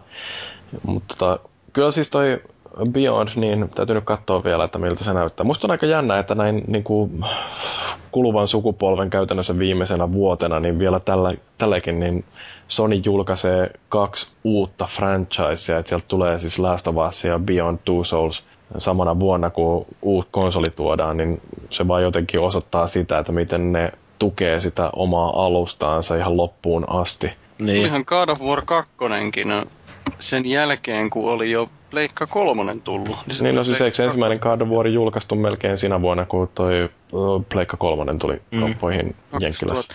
To, mutta toisaalta kun, mie, toisaalta kun miettii, että miten paljon näillä nykyisillä konsoleilla on tällä hetkellä käyttäjiä, niin kyllä sinne kannattaa näitä ihan kunnon iso nimikkeet vielä tällä hetkellä paukuttaa, että ei ole mitään järkeä viedä tuonne välttämättä siihen niin kuin uusien konsoleiden julkkariin mitään. Mm, mutta se vaan todistaa tästä Sonin first party voimasta, että niin, niin, miten ne pystyy niin tehokkaasti edelleen vaan tekemään tota Ja niin kuin miettii tai EA-toimintaa, niin NRI ei ole mitään järkeä niin kuin nyt laittaa alkuun näille uusille koneille, koska se, kumminkin se ostajakunta on sen verran paljon pienempi kuin mm. jollain muilla. Niin ei, ei kukaan siis osta ensimmäistä konsoliansa jotain Pleikka 4 tai Xbox Onea ja äh, sille sitten jotain NHL, että kyllä se tosiaan niin kuin ne NHL-fanit, niin ne hankkii mielellään sitten vaikka jonkun halvemman konsolin ja sille sen yhden pelin. Niin. Et siinä mielessä mä ymmärrän hirveän hyvin, että miten EA tekee tuollaisen päätöksen. Ja Kyllä. niillä nyt ei taloudellisesti muutenkaan mene mitenkään kauhean kovaa, niin hyvin ymmärrettävää. No mutta, konsoleita tulee loppuvuonna myyntiin. Mikä te meinaatte niistä ostaa? Vai ostatteko mitään? Ippanis ainakin. Pleikkarin on varauksessa.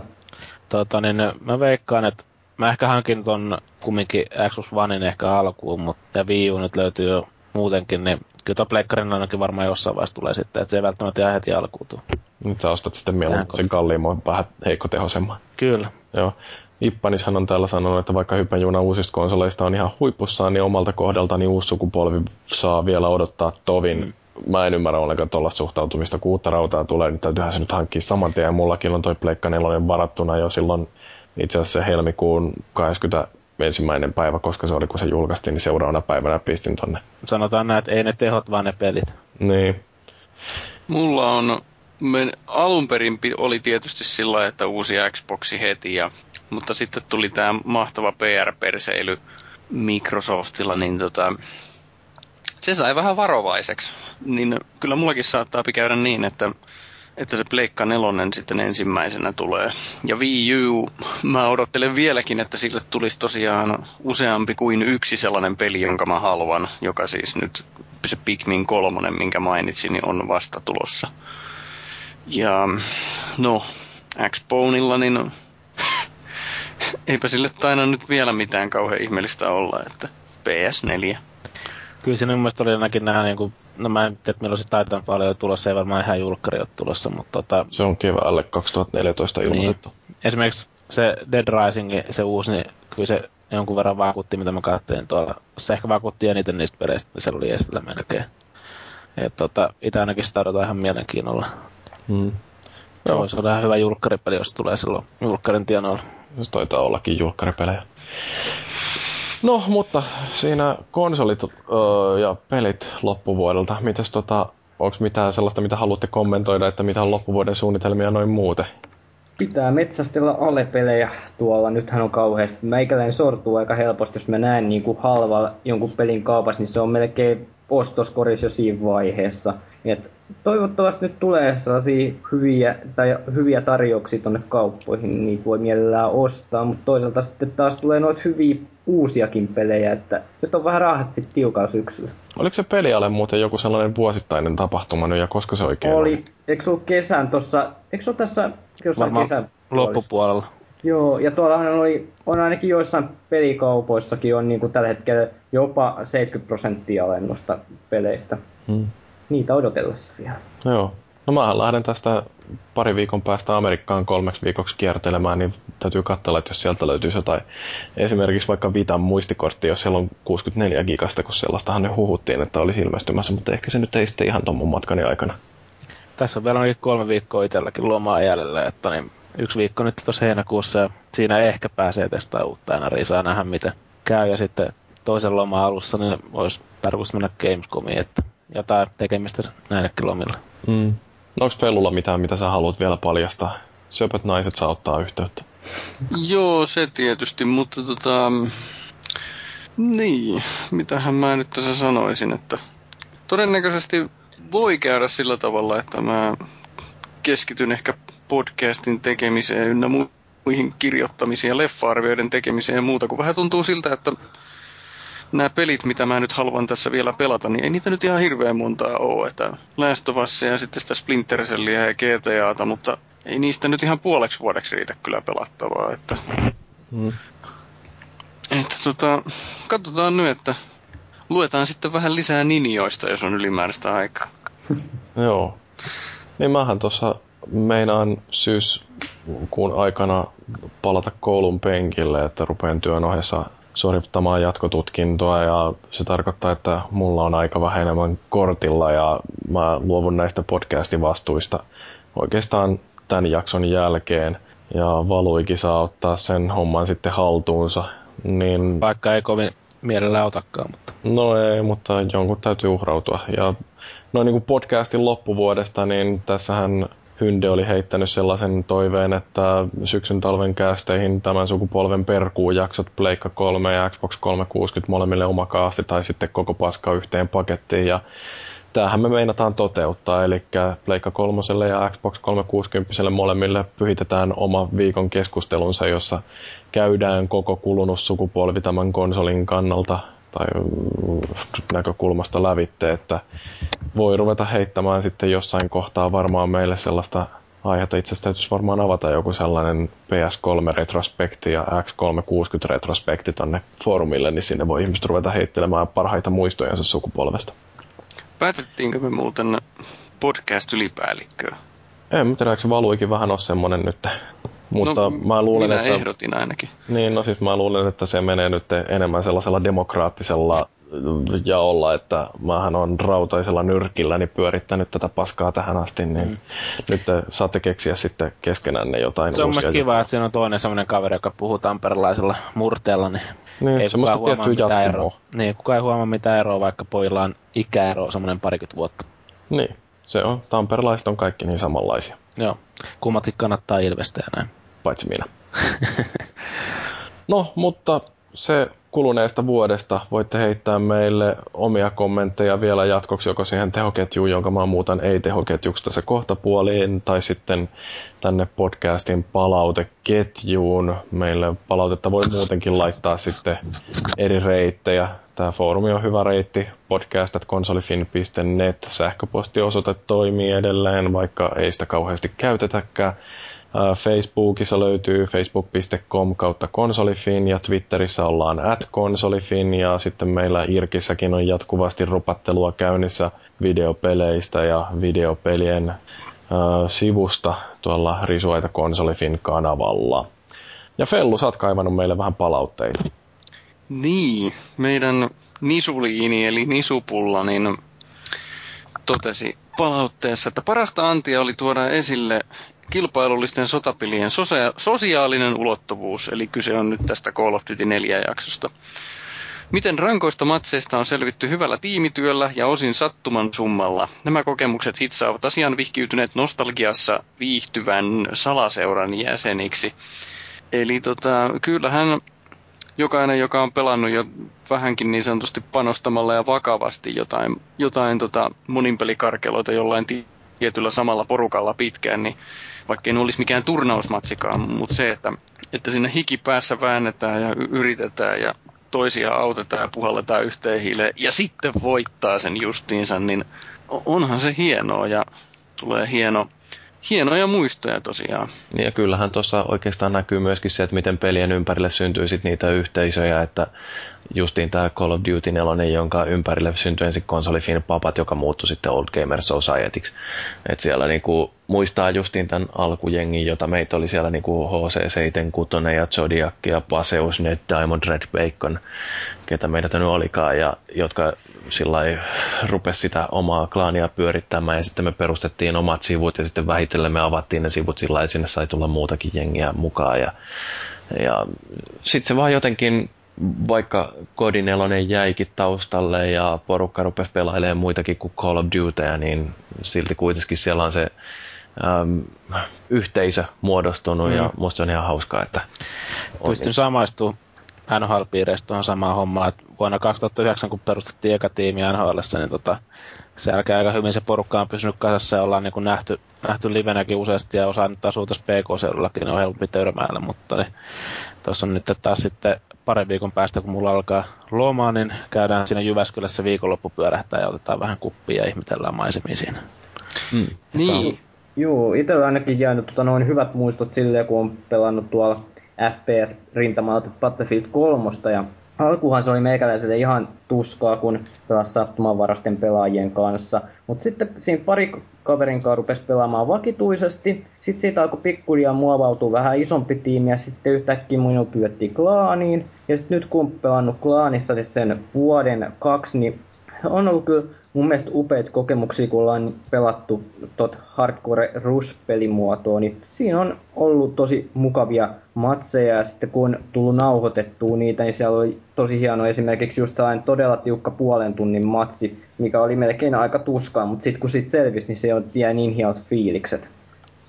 Mm. Niin, eli tota, tämä kaikkein tiukimmassa istuva vastaväite videopeleillehän on se, että videopelaajat on tota, antisosiaalisia ja eristäytyviä. Niin jos harrastaa tätä moninpelipuolta, niin silloin se ei sitä ole. Se on kaikista vähiten sitä. Yep. Joo, totta kai se saattaa ulkopuoliselle näyttää siltä, että jos istuu, istuu television tai PC ääressä luurit päässä eikä kuule eikä näe mitään, niin näyttäähän mm. se tietysti eristäytyvältä. Näyttää ihan siltä niin kuin nauhoitettaisiin podcastia. Ja se on vähän niin kuin no, meidän, jotkut viikonloppu pelit, niin siinä on aina tullut niin kuin, toni, itse kenenkin esimerkiksi Mimmiltä sanomista, että täytyykö sun nyt yksin ryypätä siinä koneen ääressä. Me ollaan pelattu NRI niin kuin siinä porukalla, niin se on just se, silleen, niin kuin, että nähdään tässä yksin ryyppää, kun kaikki muut on tuolla kanssa mukana ja ottaa kanssa kaljaa tässä nyt perjantaina. Pelataan näitä NRI-matseja. Joo. No, sitten meidän Sairus Ykkönen on todennut, että kehittäjien on pakko emuloida isoimman kilpailijan tyyliä, tai sitten myynnit jäävät jo heti alusta alas, kun kilpailijan pelissä on niin paljon parempi tuntuma. Dan, dan, dan, dan, dan.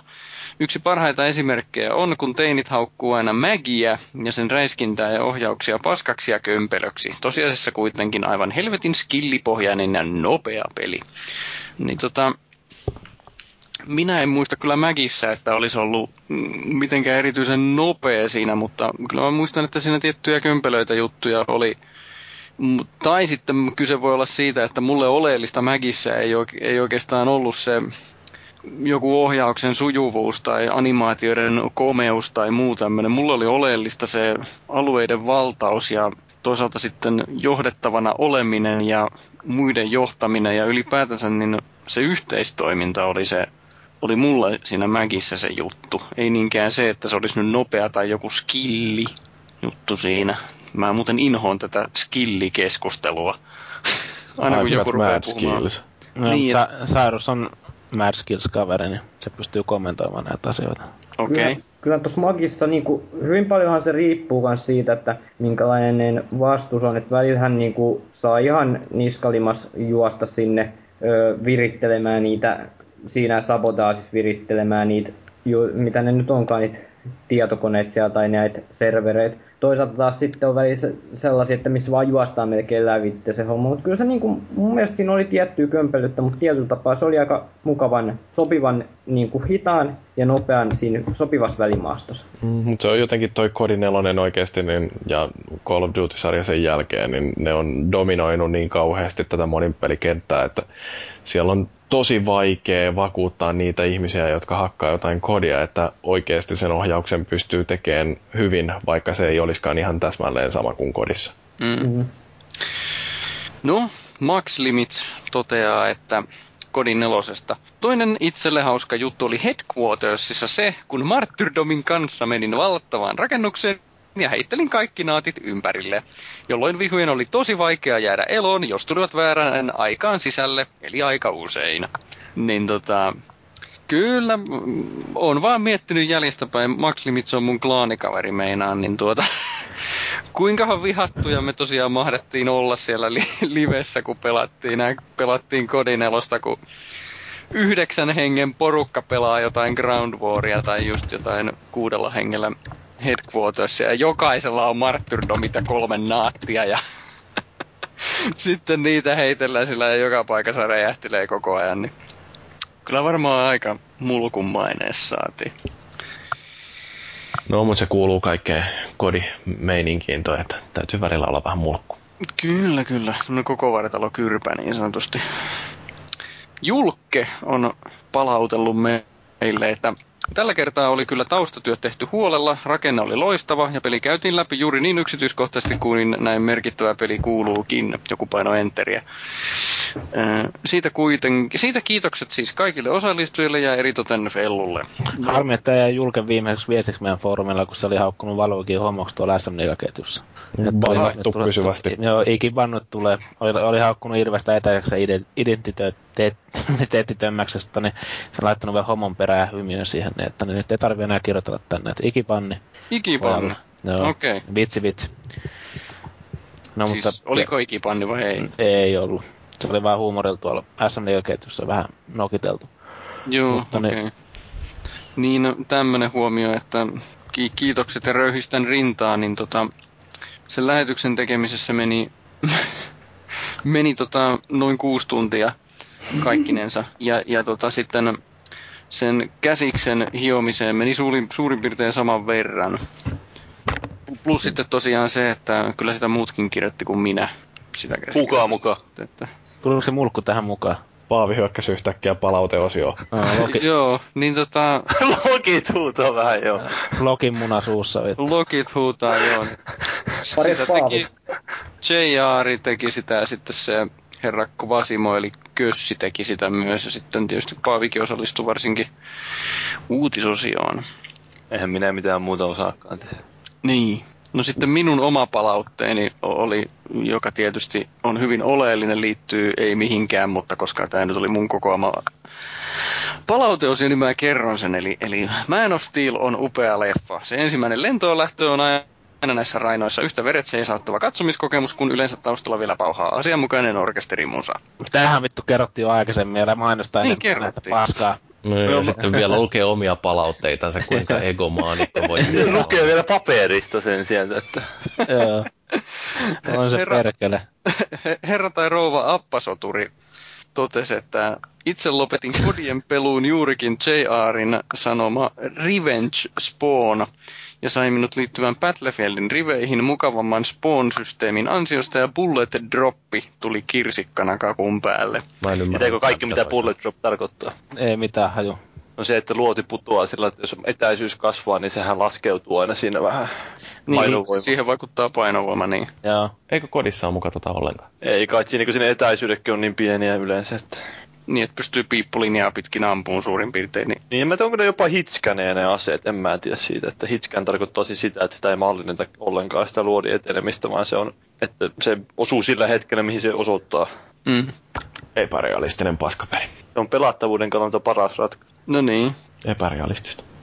Niin, mulla tuli tämmönen mieleen tästä bullet dropista ja spawn-systeemistä, niin, niin tota, tuntuu vähän siltä, että jossakin siinä World at War ja Modern Warfare 2 välillä, niin osa kodittajista, ne jotka jollakin lailla siihen V tuntui, niin siirtyi Battlefieldiin.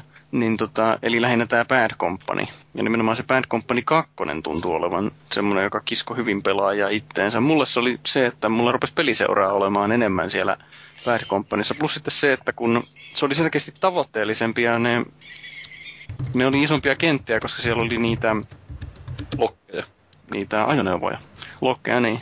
Oliko Polariksilla jotain tähän? Joo, siis mullahan oli tää, silloin kun mä olin vielä suht kokematon FPS-pelaaja, niin toihan oli mulle tosi paha paikka, kun oli tarjolla toi Bad Company 2 ja sitten toi tää, tää Modern Warfare 2, ja mä sitten selvittelin sitä ja kyselin tuolta. Ja sitten mulle tuli siihen sit loppupeleissä toi tulos, että Bad Company 2 sopisi mulle, kun siinä on noit ajoneuvot, ja sitten on muutenkin osa alueesta oli toteutettu kuulemma paremmin, niin mä sitten siinä lueskelin ja sain niin monta komppausta tuohon Bad Company 2 ja siitä sitten alkoi mun sosiaalinen pelaaminen sitten enemmänkin, että headsetit tuli hankittua ja kaikki muutkin. Niin no tietysti, jos ei headsettiä ole. Ei ollut, me kuuntelin joidenkin puhetta ja sitten tuli hommattu, kun itsekin halusi puhua siinä. Mua, toisaalta nyt kun mentiin off topickiin, niin mä vaan sanoin, että toi oli tosiaan mulle vaikea vaihe toi MV2 akseli, kun silloin oli ihan hy- kun kaksi hyvää peli ilmeisesti tappeli minusta, että kumman mä hommaan. Se on jo, että monin peleissä yleensä porukka kuitenkin keskittyy siihen yhteen, että ei pysty kahta peliä kahdelle pelille ei oikein pysty omistautumaan, ja sitten ne jakautuu ne kaveriporukatkin sen perusteella sitten. Mm. Sitten tulee semmoinen jonkinlainen faasitransito, että jommalle kummalle tulee se kriittinen massa, joka vetää sitten ne suurimman osan pelaajista sinne. Niin, ja sitten osa niistäkin, jotka ty- olisi tykännyt enemmän siitä toisesta, niin, niin, niin kokee, just. että on parempi sitten siirtyä, koska siellä on kaverit siellä toisessa Nimenomaan, että ei se kukaan ne monin peliä yksin jaksa pelata. Mm. No, Cyrus 1 jatkaa palautteitaan, että sen, eli Kodi nelosen, jälkeen mentiinkin nopeasti alamäkeen ja samalla sarjan uskomaton suosio vei koko nettiräiskintäosaston syvälle syövereihin, josta se ei välttämättä koskaan enää palakaan. Niin, palataanko enää koskaan jollakin lailla tähän pre-Call of Duty 4 aikoihin? Vai onko nyt teidän mielestä jotain tämmöistä oikein tämmöistä peruuttamatonta tapahtunut? Mm. Niin, tota, niin se mitä mä toivoisin olisi se, että varsinkin näissä FPS monin peleissä, niin tulisi vähän niin kuin enää ehkä enemmän vaihtoehtoja sille kodille, kun nykyään tuntuu sillä tavalla, että se on lähinnä semmoinen kodi uusilla, kodi vähän erilaisella mausteella nämä FPS. Mm, tota noin, eikö tuossa ollut, mitä me nyt tässä konsolifinin sivusto auki, niin täällähän on tää Ho-Ho Worlds Elite, tällainen Kickstarter-projekti, jossa on mukana näitä Socom 2. Eli mä en ole itse pelannut kyseistä peliä, mutta mä oon kuullut siitä niin paljon hypeä siitä sen monen pelistä. Niin näähän on ilmeisesti palauttamassa vähän sellaista old schoolimpaa tiimipohjasta monin peliä. Ja näähän on Kickstarter-projekti tällä hetkellä meneillä, että ne sais demon kasaan ja ho- sais rahoittajia tolle.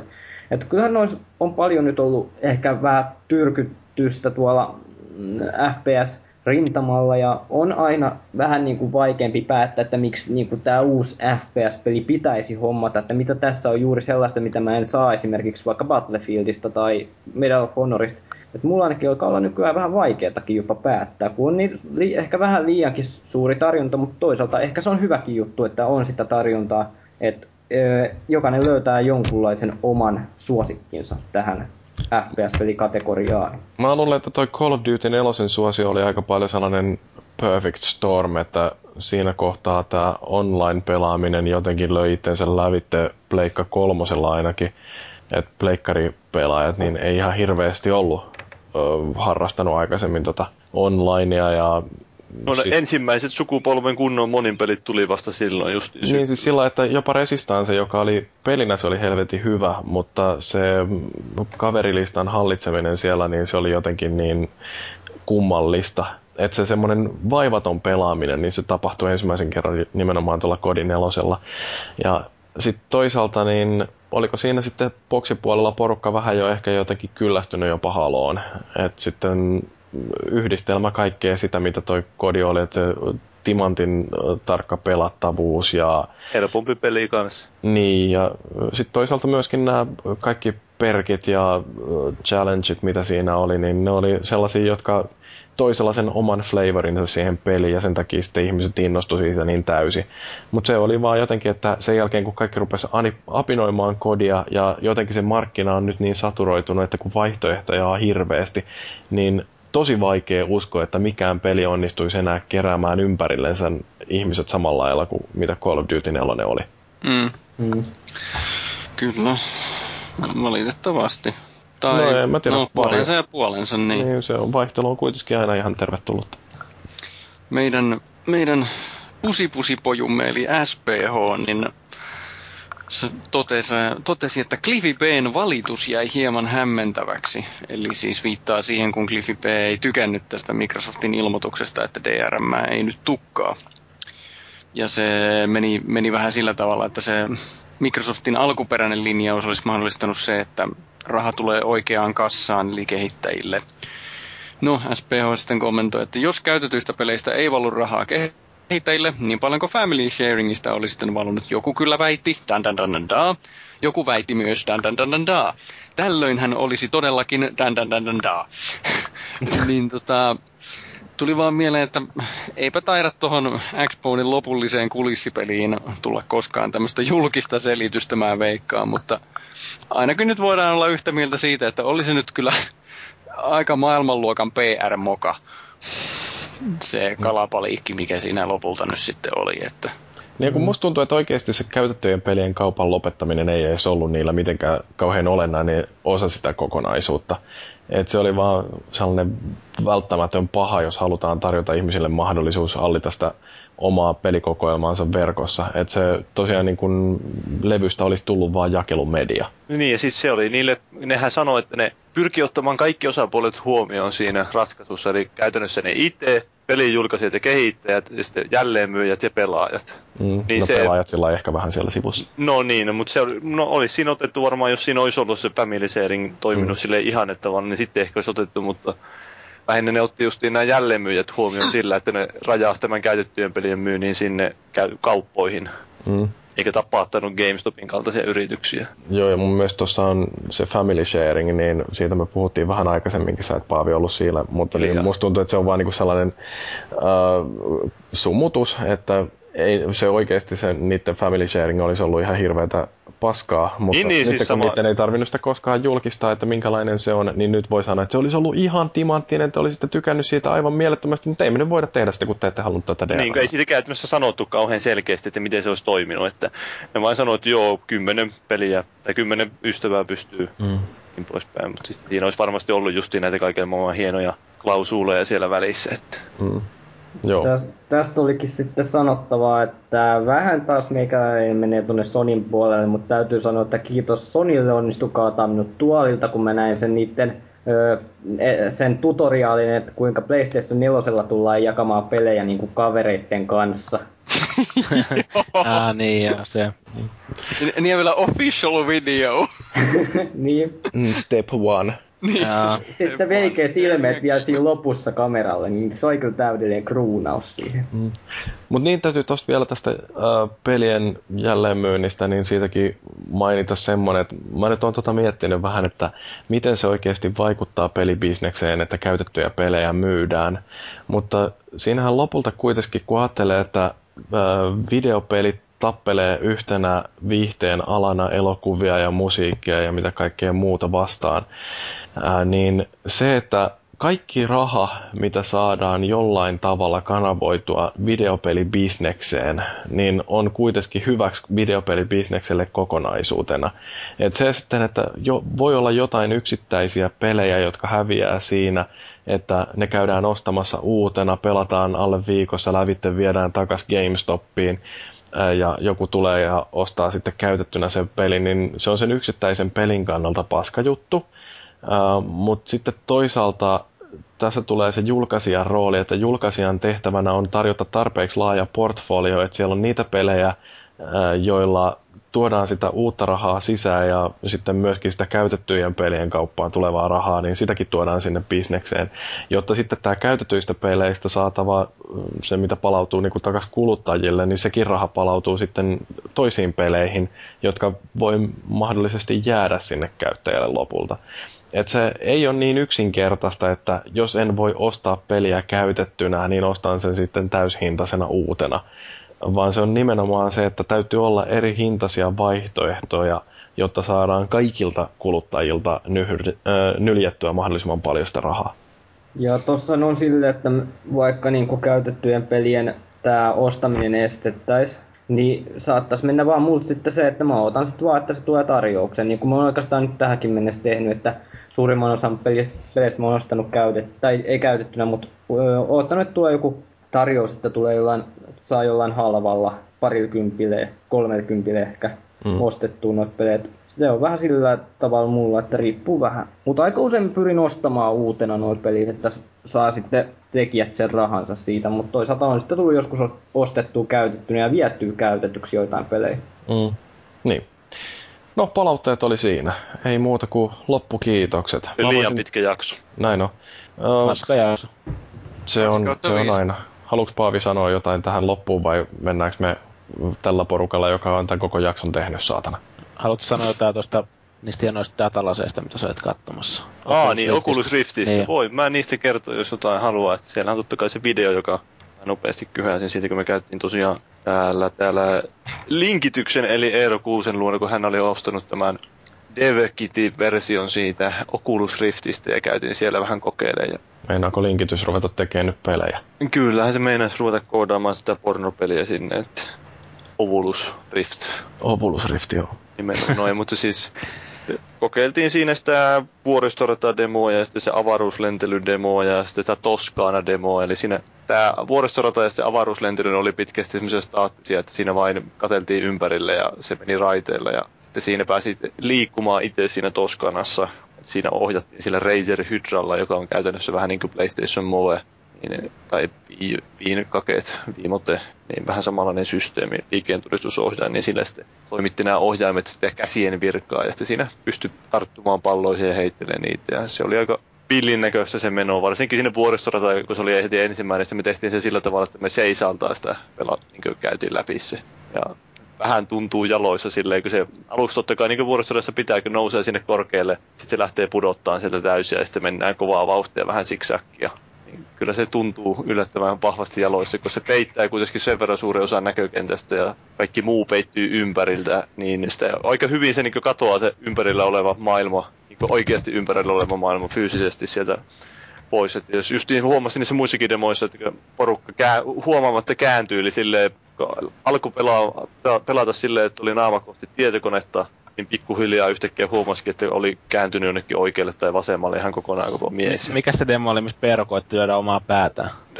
se, se, oli se Toskaana justiin, että se yritti heittää jotain palloa siinä tai jotain tynnyriä taisi olla, niin se kuitasi itseään siihen, tai siihen päähän, mutta siihen okuluseen sitten, että kun se on kuitenkin melkoinen laatikko siinä naamaessa, niin ja siinäkin näkyy, koet... että kuinka paljon tulee immersiota siinä. Tontsa koetti käydä tuohon linkityksen telkkari. Joo, se Tontsa lähti vaeltelemaan sitä televisiota kohti ja linkityksen piti käydä ottaa se pois sieltä, ettei se hajota sitä. Siinä tapahtui semmoista pientä driftiä, että kun se kalibrointi vähän siinä ainakin tuossa versiossa, niin en mä tiedä, oliko se siinä ohjaamessa vika vai missä se oli. Mm. Vähän, vähän silleen petti siinä ajan kuluessa, kun pelasi sitä demoa, mutta sitten Team Fortressissa se tuntuu, että ei siinä niin kauheasti tullut lisää siihen, että kun se resoluutio on kuitenkin niin pieni ja että mä en nyt tiedä mitään iloa sen monin peliräiskinissä loppujen lopuksi on, että pystyy vähän käännellä päätä siinä, että tuntuu vai haittaa vai niimeksi eikä näe tietenkään sitä, Maagi ihmettelikin sitä, että miten niin. siinä näkee pelata, kun et sä näe näppäimistöä ollenkaan. Joo. Siinä pitää osata sinne lappien paikat sitten ulkoa kyllä. Et, jo, et tuntuu, että jollain esimerkiksi pe, siis tuolla boxilla ja pleikkarilla varmaan helpompi ohjaamaan muistaa nappien paikat kuin PC sitten, jos täytyy useampaa nappia painaa muuta kuin näitä AVSDtä ja niin kuin jotain muita siinä välissä tai ET tällaisia ja tietenkin se hiiri siihen päälle. Niin. Kyllä. Mm en mä tiedä, jos ei teillä mitään kysyttävää on, niin minä sen enempää sitten kerro. Että käykää varmaan sieltä Peeru kirjoittaa jonkun, uhkas kirjoittaa jonkun juttu, ja siellä on tosiaan se video, se voi käydä katsoa, jos ei ole käynyt katsomassa. Onko tota noin mitä pelejä nyt tällä hetkellä luvattu sille Oculus Driftille? Öö, no sen mä nyt tiedän, että Half-Life 2 lisättiin se tuki, ja sitten sieltä oli se joku pornopeli tosiaan tulossa ihan oikeasti, ja öö, mihinkäs eikö ne sanonut Sonilta tosiaan, että Sonia niin kiinnostaa kyllä, että jos se nyt lähtee vauhtiin, niin kyllä ne lisää sen tuen sitten. Eikö se niin kaikki alusta on käytännössä niin tukenut siitä laite? Niin, ja siis tällä hetkellä sen pystyy lyömään kiinni ainoastaan PCC, niin oliko, mutta tulevaisuudessa ne haluaa totta kai niin harkitsee muitakin alustoja, että konsolit ja sitten no, jopa mobiililaitteetkin voi olla, että minkälainen työ siinä on niin kuin, vaikka kääntää jälkikäteen se peli niin kuin siihen sen tukemaan muotoon? No eihän se periaatteessa lähinnä, että miten, minkälaista kuvaa se renderoisi, että niillä on joku rajapenta siihen kehitetty sille Niillä Kaksi ajure... kuvaa täytyy renderöidä, toinen oikealle ja toinen vasemmalle silmälle, ja sitten täytyy niin. miettiä, että se täytyy se field of vision olla tosi leveä siinä. Niin, että se tulee semmoinen vähän niin kuin pallomainen näkymä, jos sitä katsoo just niin siinä, kun se näkyy muille pelaajille, tuossa ainakin tuossa DevKitissä siinä tietokoneen näytöllä näkyy, tai ainakin se mm. saa näkymään. Et se on vähän sama kuin 3 d mutta kumminkin vähän vielä pitemmälle viedään se homma. Niin, että se on semmoinen justiin niin kuin pallomainen, vähän niin kuin maapallokartta levähetty siihen. No mutta ihmiset voi käydä katselemassa se hieno YouTube-video, missä näytetään Obulus Driftiä. Ja näkyy tontsa alasta. Mm. Ei näe. Uskaltaa sen katsoa. No, niin, toivoisi, että olisi ollut nähdä... alasti, kun pelasi sitä pornopeliä. Niitä videoita, jos haluaa nähdä, niin täytyy mennä muun TV-sivulle sitten. Mm. Joo, ei. Mä pikkarainenkin uhkaili, että kun mä se sanoin sille, tai se sanoi, että kyseli mulla että silloin kun mä annoin sille videokameran, että saako näitä videoita tätä poistaa. Ja sitten myöhemmin sanoi, että joo, mä otin kyllä ne videot talteen. Ja sitten mä ajattelin, katoiko sä niitä videoita, mitä siellä oli siellä kameralla? Että en. Hyvä. myöhemmin voi käydä sitten pyytämässä, että niin voisiko oikeasti poistaa ne. Niin, Puhupuheiden mukaan, että on sä ohjailla ja tota, niin Kinectikin kolmannella jalalla. Joo. Kyllä on se tripodi siellä. ne pitää sitten varmaan poistaa tuolla Peter Kydman menetelmällä, eli ylikirjoittaa 32 kertaa. Niin. Poltetaan koko paskaa. mm. heitetään vaan Jordaaniin koko kamera. No mutta mennään vähitellen hei tänne loppukiitoksiin, niin päästään joskus nukkumaankin. Mä voisin tähän loppuun kiittää kaikkia palautteen antajia siitä arvokkaasta palautteesta, jonka olen saanut tästä mun Deadly Premonition arvostelusta. Ja aivan niin kuin Microsoft, niin mä kuuntelen nimenomaan tätä palautetta, mitä annetaan. Ja koska siellä perustelut on ollut niin vahvoja, mitä se oli paska-arvostelu, hyvä peli, niin mä menen ja muutan sen arvosanan nyt viideksi tähdeksi. Tekstiin hän ei tarvitse koskea, koska siitä ei kellään näyttänyt olevan mitään valittamista. Oli siellä joku kommentoinut sitä videoarvostelua ainakin, että sisällöllisesti. Sä olisit siihen vastannut. Niin joo, no mutta se oli siellä videoarvostelupuolella, niin, siinähän ei ole tähtiä. Ei joo. No, minä voisin sanoa viimeisiksi sanoiksi, että Shinobi no Mono on se oikea lukutapa. Ja sitten Ninja on modernimpi tulkinta. Niin ja sitten naisen puhdas hiki maistuu hy- hyvältä, kun se nuollaan sitä ihonpinnasta. No niin. Tietysti vähän riippuu sitä, minkälaisen naisen ihon, iholta se nuollaan, mutta silleen. Yeah. Jos on joku, joku, sotanorsu, joku sotanorsu vetänyt jonkun rasvasen pihmin siihen mielessä. Jätkä on kyllä niin soviinisti, ettei pahemmasta varaa. Vielä Otaniemi geideinä vielä kehtaa tuommoisen mennä sanomaan. Onks nyt joku Otaniemi geidei? On, on, on. Siellä oli kuule... Miksei mulle ole kukaan kertonut? No sitä mä vähän ihmettelinkin, että mitä sä täällä teet.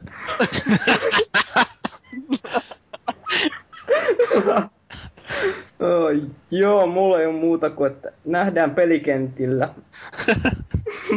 joo. Sitä on paha seurata kyllä tuommoisia kommentteja millään.